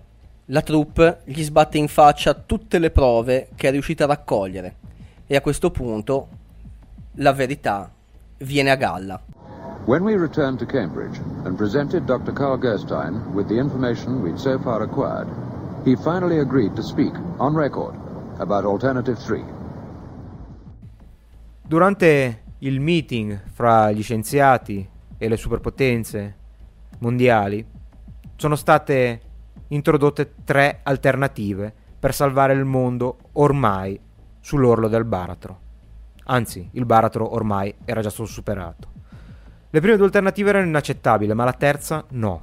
La terza alternativa consisteva nel prendere, nel prelevare, nel salvare l'elite scientifica, culturale, artistica della Terra e disporli in una sorta di arca di Noè galattica e portarli, salvare non tutta la razza umana, ma una buona rappresentanza su un pianeta trasformato da un arido deserto a un giardino verde. Marte. Questa si rivela così essere la terza inquietante alternativa, l'alternativa rimasta segreta e della quale nessuno fino ad oggi ha più parlato. A questo punto, i pochi di voi che ancora sono all'ascolto perché non sono stati presi dal panico avranno una rivelazione sconcertante. Entra in scena una scheda, un circuito stampato. Ma dove mettere questa scheda? A cosa serve? La ragazza che consegna allo staff di Anglia Television la scheda ha le idee confuse, ma solo una cosa sa. La scheda deve essere inserita nel jukebox, lo stesso jukebox nel quale abbiamo visto il filmato di statica all'inizio di questo speciale Halloween. Inserita questa scheda nel jukebox e ripassato il nastro di rumore spaziale, ai nostri occhi appare qualcosa di veramente sconvolgente, qualcosa che non ci saremmo aspettati. E qui il filmato si interrompe per tornare in studio perché ciò che si vede ha bisogno di una spiegazione. Infatti, secondo lo staff di Anglia Television e di Science Report, le immagini sono quelle provenienti dalla prima sonda radiocontrollata mandata sulla superficie di Marte nel 1962. Lo scenario che appare ai nostri occhi è quello tipico, quello che tutti conosciamo del pianeta Marte. In sottofondo sentiamo i festeggiamenti degli addetti ai lavori, di tutti i membri della NASA, ma durante questi festeggiamenti accade l'imprevisto. Al termine del filmato, quando la sonda è ormai atterrata, si vede inconfondibilmente qualcosa muoversi sotto la superficie arida del pianeta. Su Marte c'è già vita.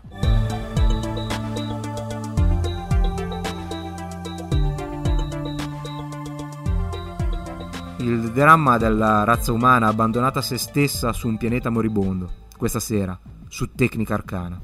Ok, niente scene di panico. Quelli di voi che ci stanno ascoltando con l'iPod perché sono in macchina, perché sono scappati dalle proprie case, tornate indietro. Con calma, se siete in autostrada, attendete il primo casello, uscite, rientrate facendo attenzione alle macchine che sopraggiungono e invertite lentamente il senso di marcia. Se siete in motorino, non fatevi prendere dal panico. Se siete in nave, beh, ci vediamo fra un paio di settimane. Perché tutto questo? Alternative 3 È un video, sì, un video che è stato trasmesso veramente dalla Anglia Television. Nel 1977 Ma in che giorno? È stato... So che vuoi fregarmi, ma è stato trasmesso a, a giugno.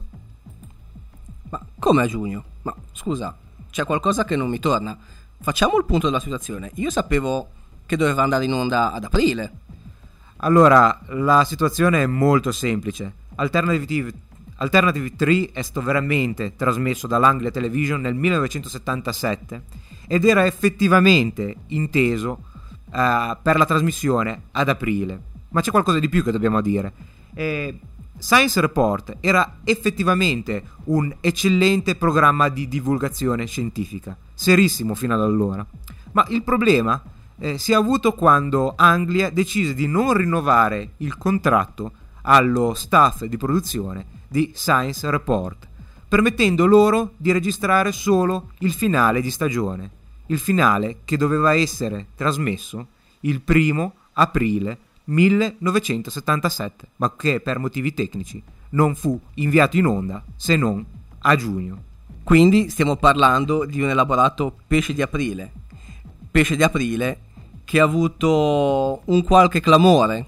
Certo, è stato chiaramente ispirato a precedenti scherzi mediatici, forse più clamorosi, come La guerra dei mondi di Orson Welles. E il clamore, se lo trasportiamo in una nazione più piccola e in un periodo di tempo in cui ci si aspetterebbe la gente essere meno credulona, il clamore è stato comunque notevole. Molte persone hanno telefonato all'Anglia preoccupatissimi di questo video di ciò che stava rivelando e in realtà purtroppo anche alcune persone che hanno visto eh, scomparire i loro cari hanno pensato che la spiegazione poteva trovarsi in una fantomatica arca spaziale. Un pesce d'aprile decisamente sfuggito di mano. Alla fine del filmato, che potrete vedere su Google Video, fra le pieghe di Google Video, a- apriremo un portale spazio-temporale apposta per voi, è possibile vedere il copyright del primo aprile 1977 e tutti gli attori che hanno interpretato gli astronauti, gli scienziati, i tecnici e gli specialisti. Eppure la fama di Science Report era tale che pochi hanno dubitato di quanto visto in quella sera primaverile.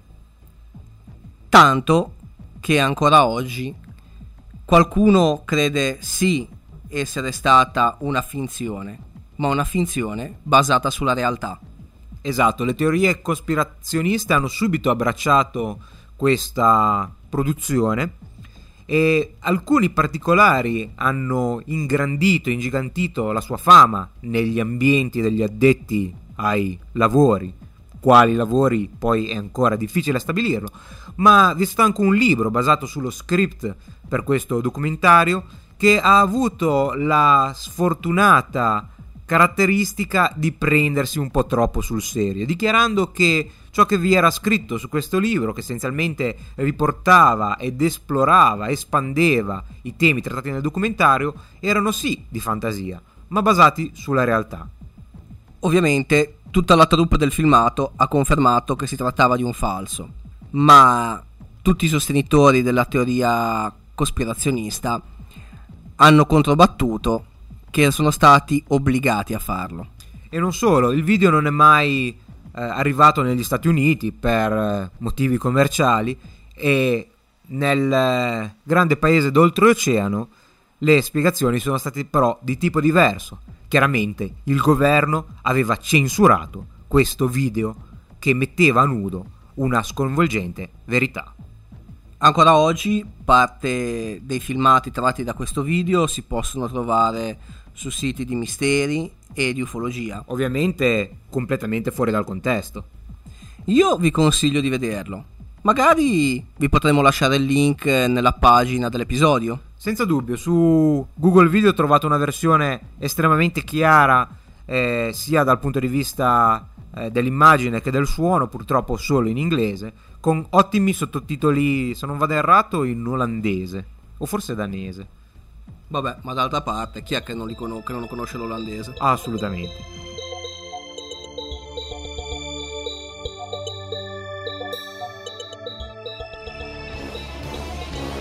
Ascoltatori del presente e del futuro apocalittico, benvenuti allo speciale Halloween di Tecnica Arcana 2009.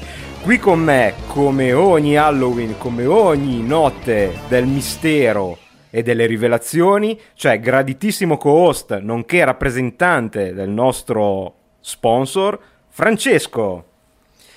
Ciao a tutti, a proposito di mistero, hai assaggiato la nuova birra Benny che fa il doppio dell'alcol e metà delle calorie? Sì, oh, guarda, questa birra è veramente fantastica. Io, giusto, tu parli di mistero, non ti chiederò qual è il segreto di questa nuova ricetta, perché è veramente buonissima, è doppiamente inebriante e sento già che la mia linea sta migliorando. Guarda, perdo girovita a ogni boccale. Non ti dirò qual è il segreto della nuova birra. Ma siamo qui per parlare di misteri, no? Se non sbaglio. Naturalmente, ogni anno Tecnica Arcana, podcast di tecnologia storico, si reinventa per fare un servizio sociale. Il mondo che viviamo, il mondo che ci circonda, è solo una pallida rappresentazione, una pallida messa in scena di ciò che in realtà si annida nelle tenebre. Cospirazioni, mostri, misteri. Noi in questa notte spezziamo le catene che ci tengono imprigionati in ciò che i potenti vorrebbero farci vedere per portarvi la verità. E questa volta la verità è davvero terrificante. Anche le altre volte lo era. Ma questa volta lo è di più. Lo è particolarmente. Ma tanto per cominciare abbiamo una grande novità quest'anno, perché dobbiamo fare il primo aggiornamento di Tecnica Arcana Halloween. Se vi ricordate, nello storico episodio del 2006 vi abbiamo parlato di Polybius. il videogioco che uccide. Questo videogioco probabilmente creato dal governo deviato degli Stati Uniti che provocava effetti devastanti nei giocatori, controllo mentale, eh, epilessia, Amnesia. amnesia, un- veramente una marea di effetti collaterali con i dati che venivano raccolti da misteriosi uomini in nero. Bene.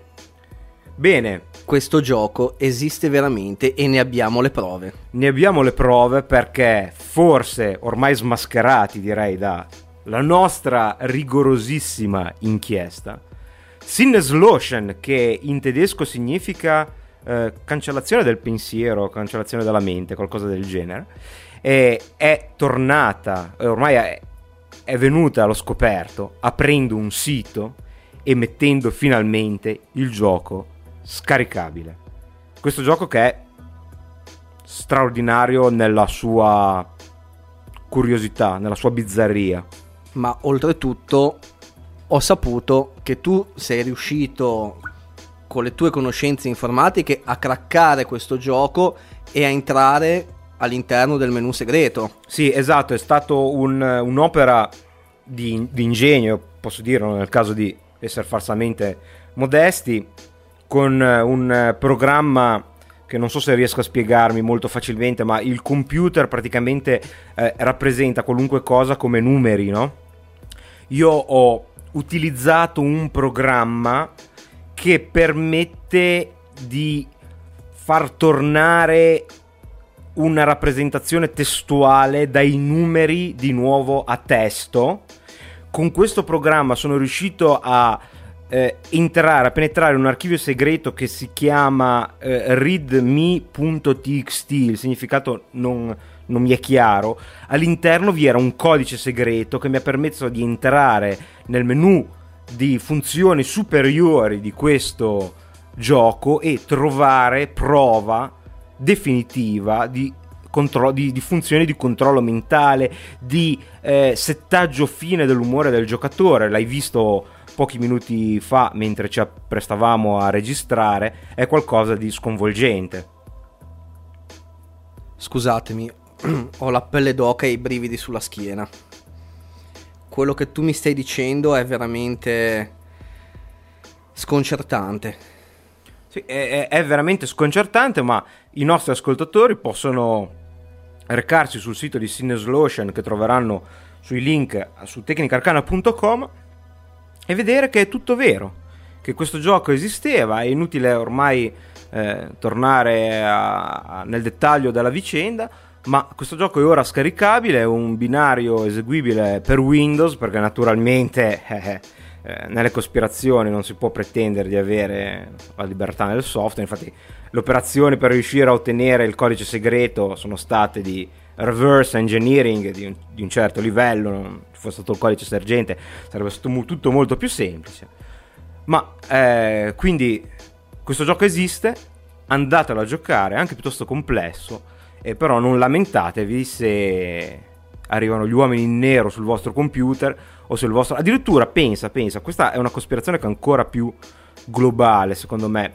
Non è tanto riservato all'utente finale, ma secondo me c'è una società segreta quale, al quale questo sito è indirizzato, perché c'è addirittura la possibilità di scaricare l'artwork, cioè i disegni da mettere su un cabinet. Quindi secondo me questa cosa è fatta per chi vuole costruirsi un cabinet di Polybius e tenere sotto controllo, sotto scacco, la buona gioventù locale e fargli fare chissà cose immonde, assassinare un presidente degli Stati Uniti, ad esempio, non so. Sì, sì, sì, qui secondo me stiamo toccando un tasto veramente troppo delicato. Qui secondo me c'è di mezzo la guerra in Afghanistan, eh, società segrete, CIA, SISD, MI6, è meglio lasciar perdere, cambiamo argomento. Ok, andiamo all'inferno. Il primo argomento di questa puntata ci porterà in eh, un mistero vecchio quanto l'uomo. Esiste l'inferno? Ci siamo chiesti per anni, se lo sono chiesti senza dubbio i credenti, ma probabilmente questa curiosità c'è stata anche fra i non eh, credenti. E allora sia, andiamo all'inferno, ma per farlo dobbiamo fare un salto spazio-temporale e tornare nel 1993 e andare in Siberia. Cosa è successo nel 1993 in Siberia, Francesco?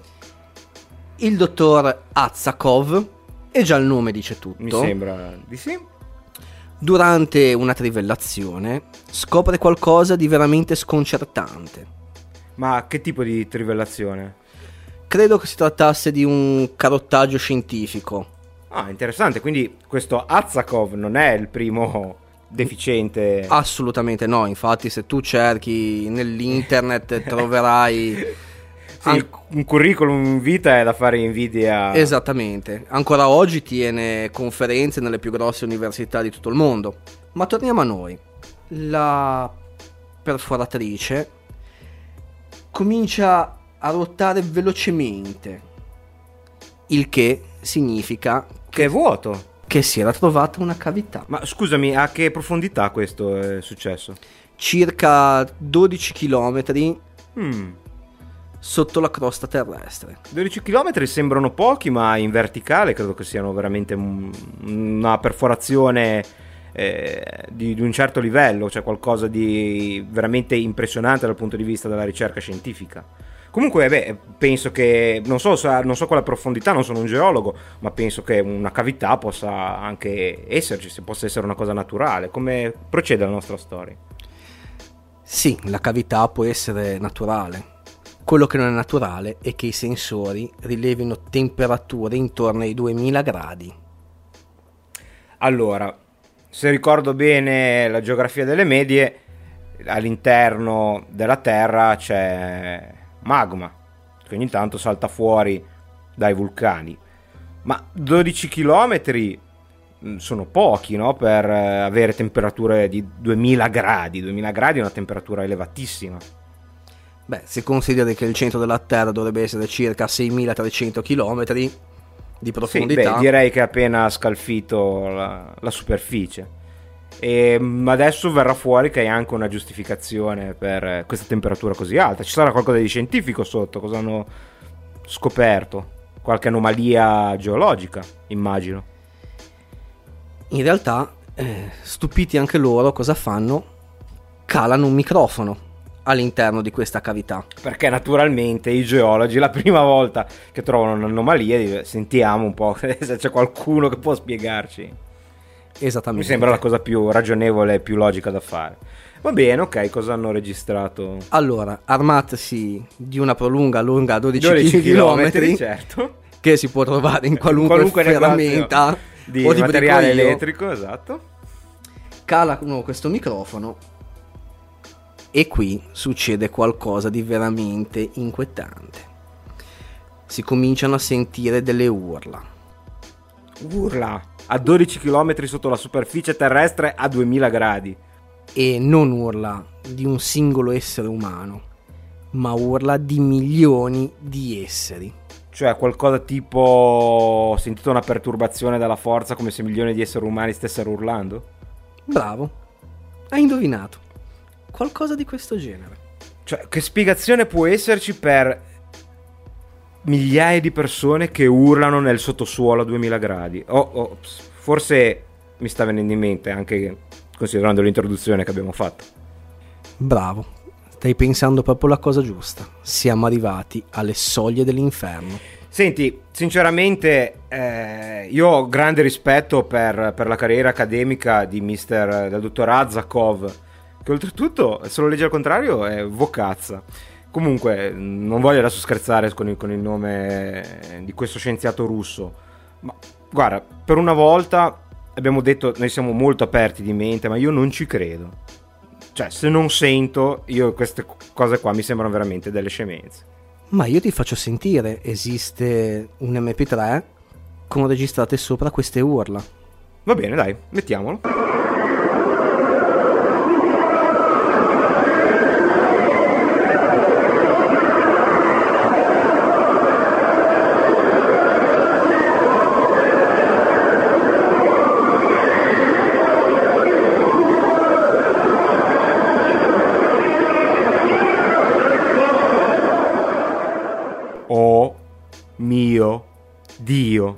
Vuoi dire che questa cosa è vera? Certo che questa cosa è vera. Siamo arrivati all'ultimo piano dell'inferno. Vuoi dire che l'inferno è sulla Terra ed è in Siberia? Io ci penserei su un po'.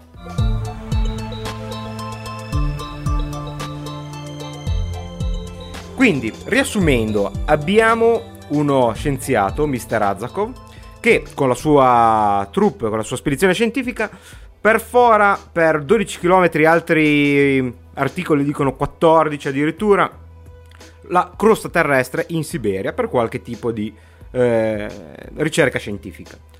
Il- c'è un'anomalia, la trivella, la trivella gira a vuoto, indicando una cavità. Portano il microfono con il cavo da 12 km e registrano l'impressionante, devo dire, eh, frammento che abbiamo ascoltato. Ok, forse è il caso di tornare razionali per qualche minuto. Che cosa si nasconde dietro questa storia? Diciamo che un fondo di verità in questa storia c'è. Ma giusto un fondo. E non bisogna raschiare 12 km per trovarlo. No, esatto, questa, questa storia è particolarmente interessante per diverse sue, diversi suoi risvolti.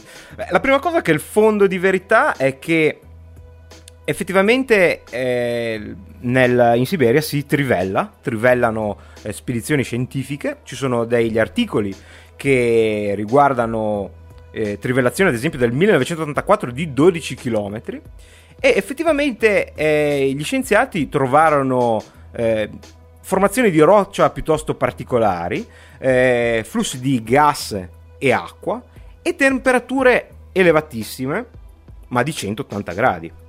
Nulla di paragonabile ai 2000 dei invece molti articoli che si trovano facilmente sulla rete. E queste spedizioni in realtà sono eh, documentate da giornali come Scientific American, quindi nulla di, eh, di strano, di paranormale. E l'origine però di questa storia è molto più difficile da tracciare, perché diciamo che la ricerca di prove dell'esistenza dell'inferno addirittura in terra è una cosa molto comune in certi ambienti fondamentalisti religiosi, eh, soprattutto americani direi. Esattamente. Infatti di questa storia nel 1989 ne parlò la rete televisiva californiana Trinity, Trinity Broadcasting. Che dal nome mi dà l'idea di essere proprio una rete a tema eh, esclusivamente cristiano. Sappiamo che la religione è vissuta in, in modo diverso, anche la, la religione cristiana è vissuta in maniera diversa negli Stati Uniti, con toni molto più forti e senza dubbio con una spettacolarizzazione maggiore della nostra. Esattamente. Ma il bello è che mh, questa storia ha subito poi eh, diverse modificazioni nel corso del, del tempo. Addirittura eh, il, il, sito è stato spostato dalla, mh, dalla Siberia eh, nel 1992 è stata collocata in Alaska. Ecco. Beh, questo è un fenomeno che sappiamo essere molto comune nelle leggende urbane. Eh, passando di bocca in bocca diventa sempre più grande o sempre diverso. In effetti, questa eh, leggenda, questa storia, in realtà è una storia che appunto di verità solo la base di partenza, cioè l'idea di una trivelazione in Siberia particolarmente profonda, eh, è rimbalzata su molti siti eh, e canali eh, cristiani americani, Praise the Lord a febbraio del 90, 90, Midnight Cry ad aprile, come dice Snopes, il sito di leggende urbane, e, ehm, e molti altri siti, natu- naturalmente anche con eh, chi ha preso posizioni decisamente più, più critiche e chiaramente eh, sbugiardando questo tipo di notizia. Ma come al solito, un, come capita spesso in, in questo frangente, una svolta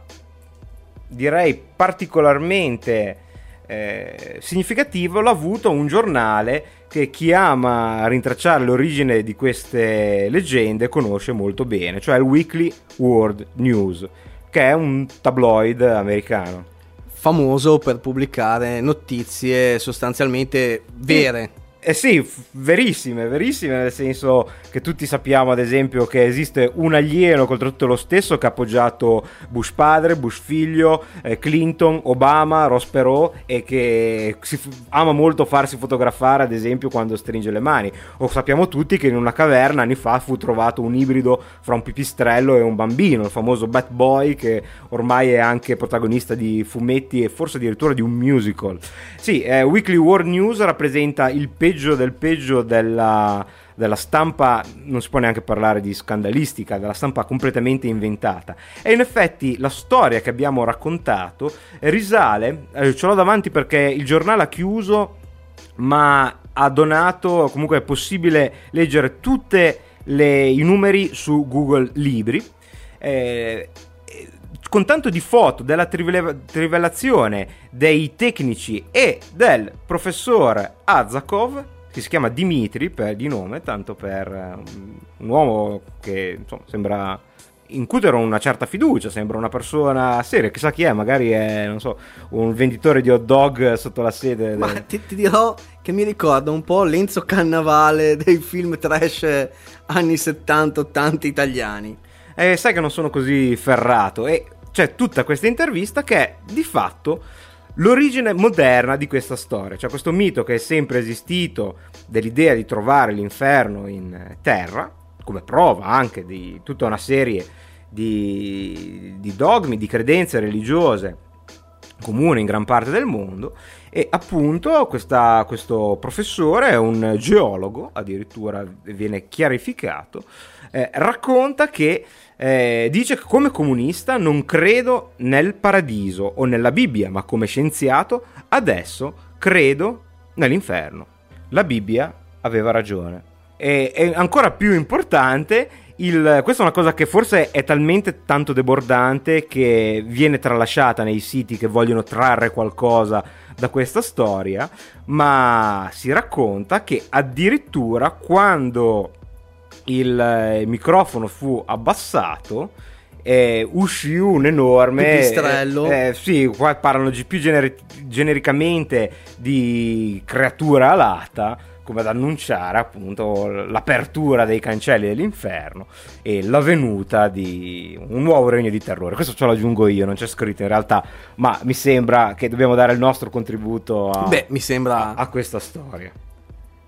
Io adesso ti volevo fare una domanda. Tu prima citavi un alieno che stringe la mano a Bush padre, a Bush figlio, a Clinton, Obama. Sì, è, è amico di tutti. Ma non sarà mica l'alieno che interruppe le trasmissioni? Questo è un nuovo mistero. Questo è qualcosa invece da prendere estremamente seriamente. Capisco il tuo riferimento, so dove vuoi andare a parare, ma qui dobbiamo chiederci in anticipo. Siamo soli nell'universo? No, ormai è una cosa che è accettata da tutti. Il- la vita al di fuori, la vita intelligente, al di fuori del nostro pianeta, del nostro sistema solare, affascina scienziati e scrittori e gente comune come noi. E anche cantanti. Eh, cantanti mi cogli un attimo impreparato, ti riferisci ai Muse che hanno fatto il disco sull'exopolitica e questa roba? No, la mia cultura musicale è molto più terra a terra. Stavo pensando a Ruggeri e alla sua trasmissione. Ah, ah, eh già è vero che era anche un cantante dignitoso. Eh, quella canzone era bella. Sì, infatti, insomma, è un, un qualcosa che affascina eh, dal pollivendolo che può vendervi appunto un bel coniglio già bello spellato, pronto da mettere sul tavolo dell'autopsia, a eh, i più grandi scienziati come Carl Sagan, ad esempio, che è grande promulgatore del SETI, della ricerca di intelligenza nella galassia, ma c'è veramente bisogno di andarla a cercare con dei telescopi l'intelligenza? No, Naturalmente no, perché quest'altro incredibile documento che vi portiamo questa sera dimostra che il contatto è già avvenuto e lo sentirete ed è avvenuto nel modo Gli inserti musicali che avete ascoltato in questa puntata di Atlanticast sono tratti dalla canzone Poseidon, realizzata da Ruby Seb, appartenenti all'omonimo album Poseidon.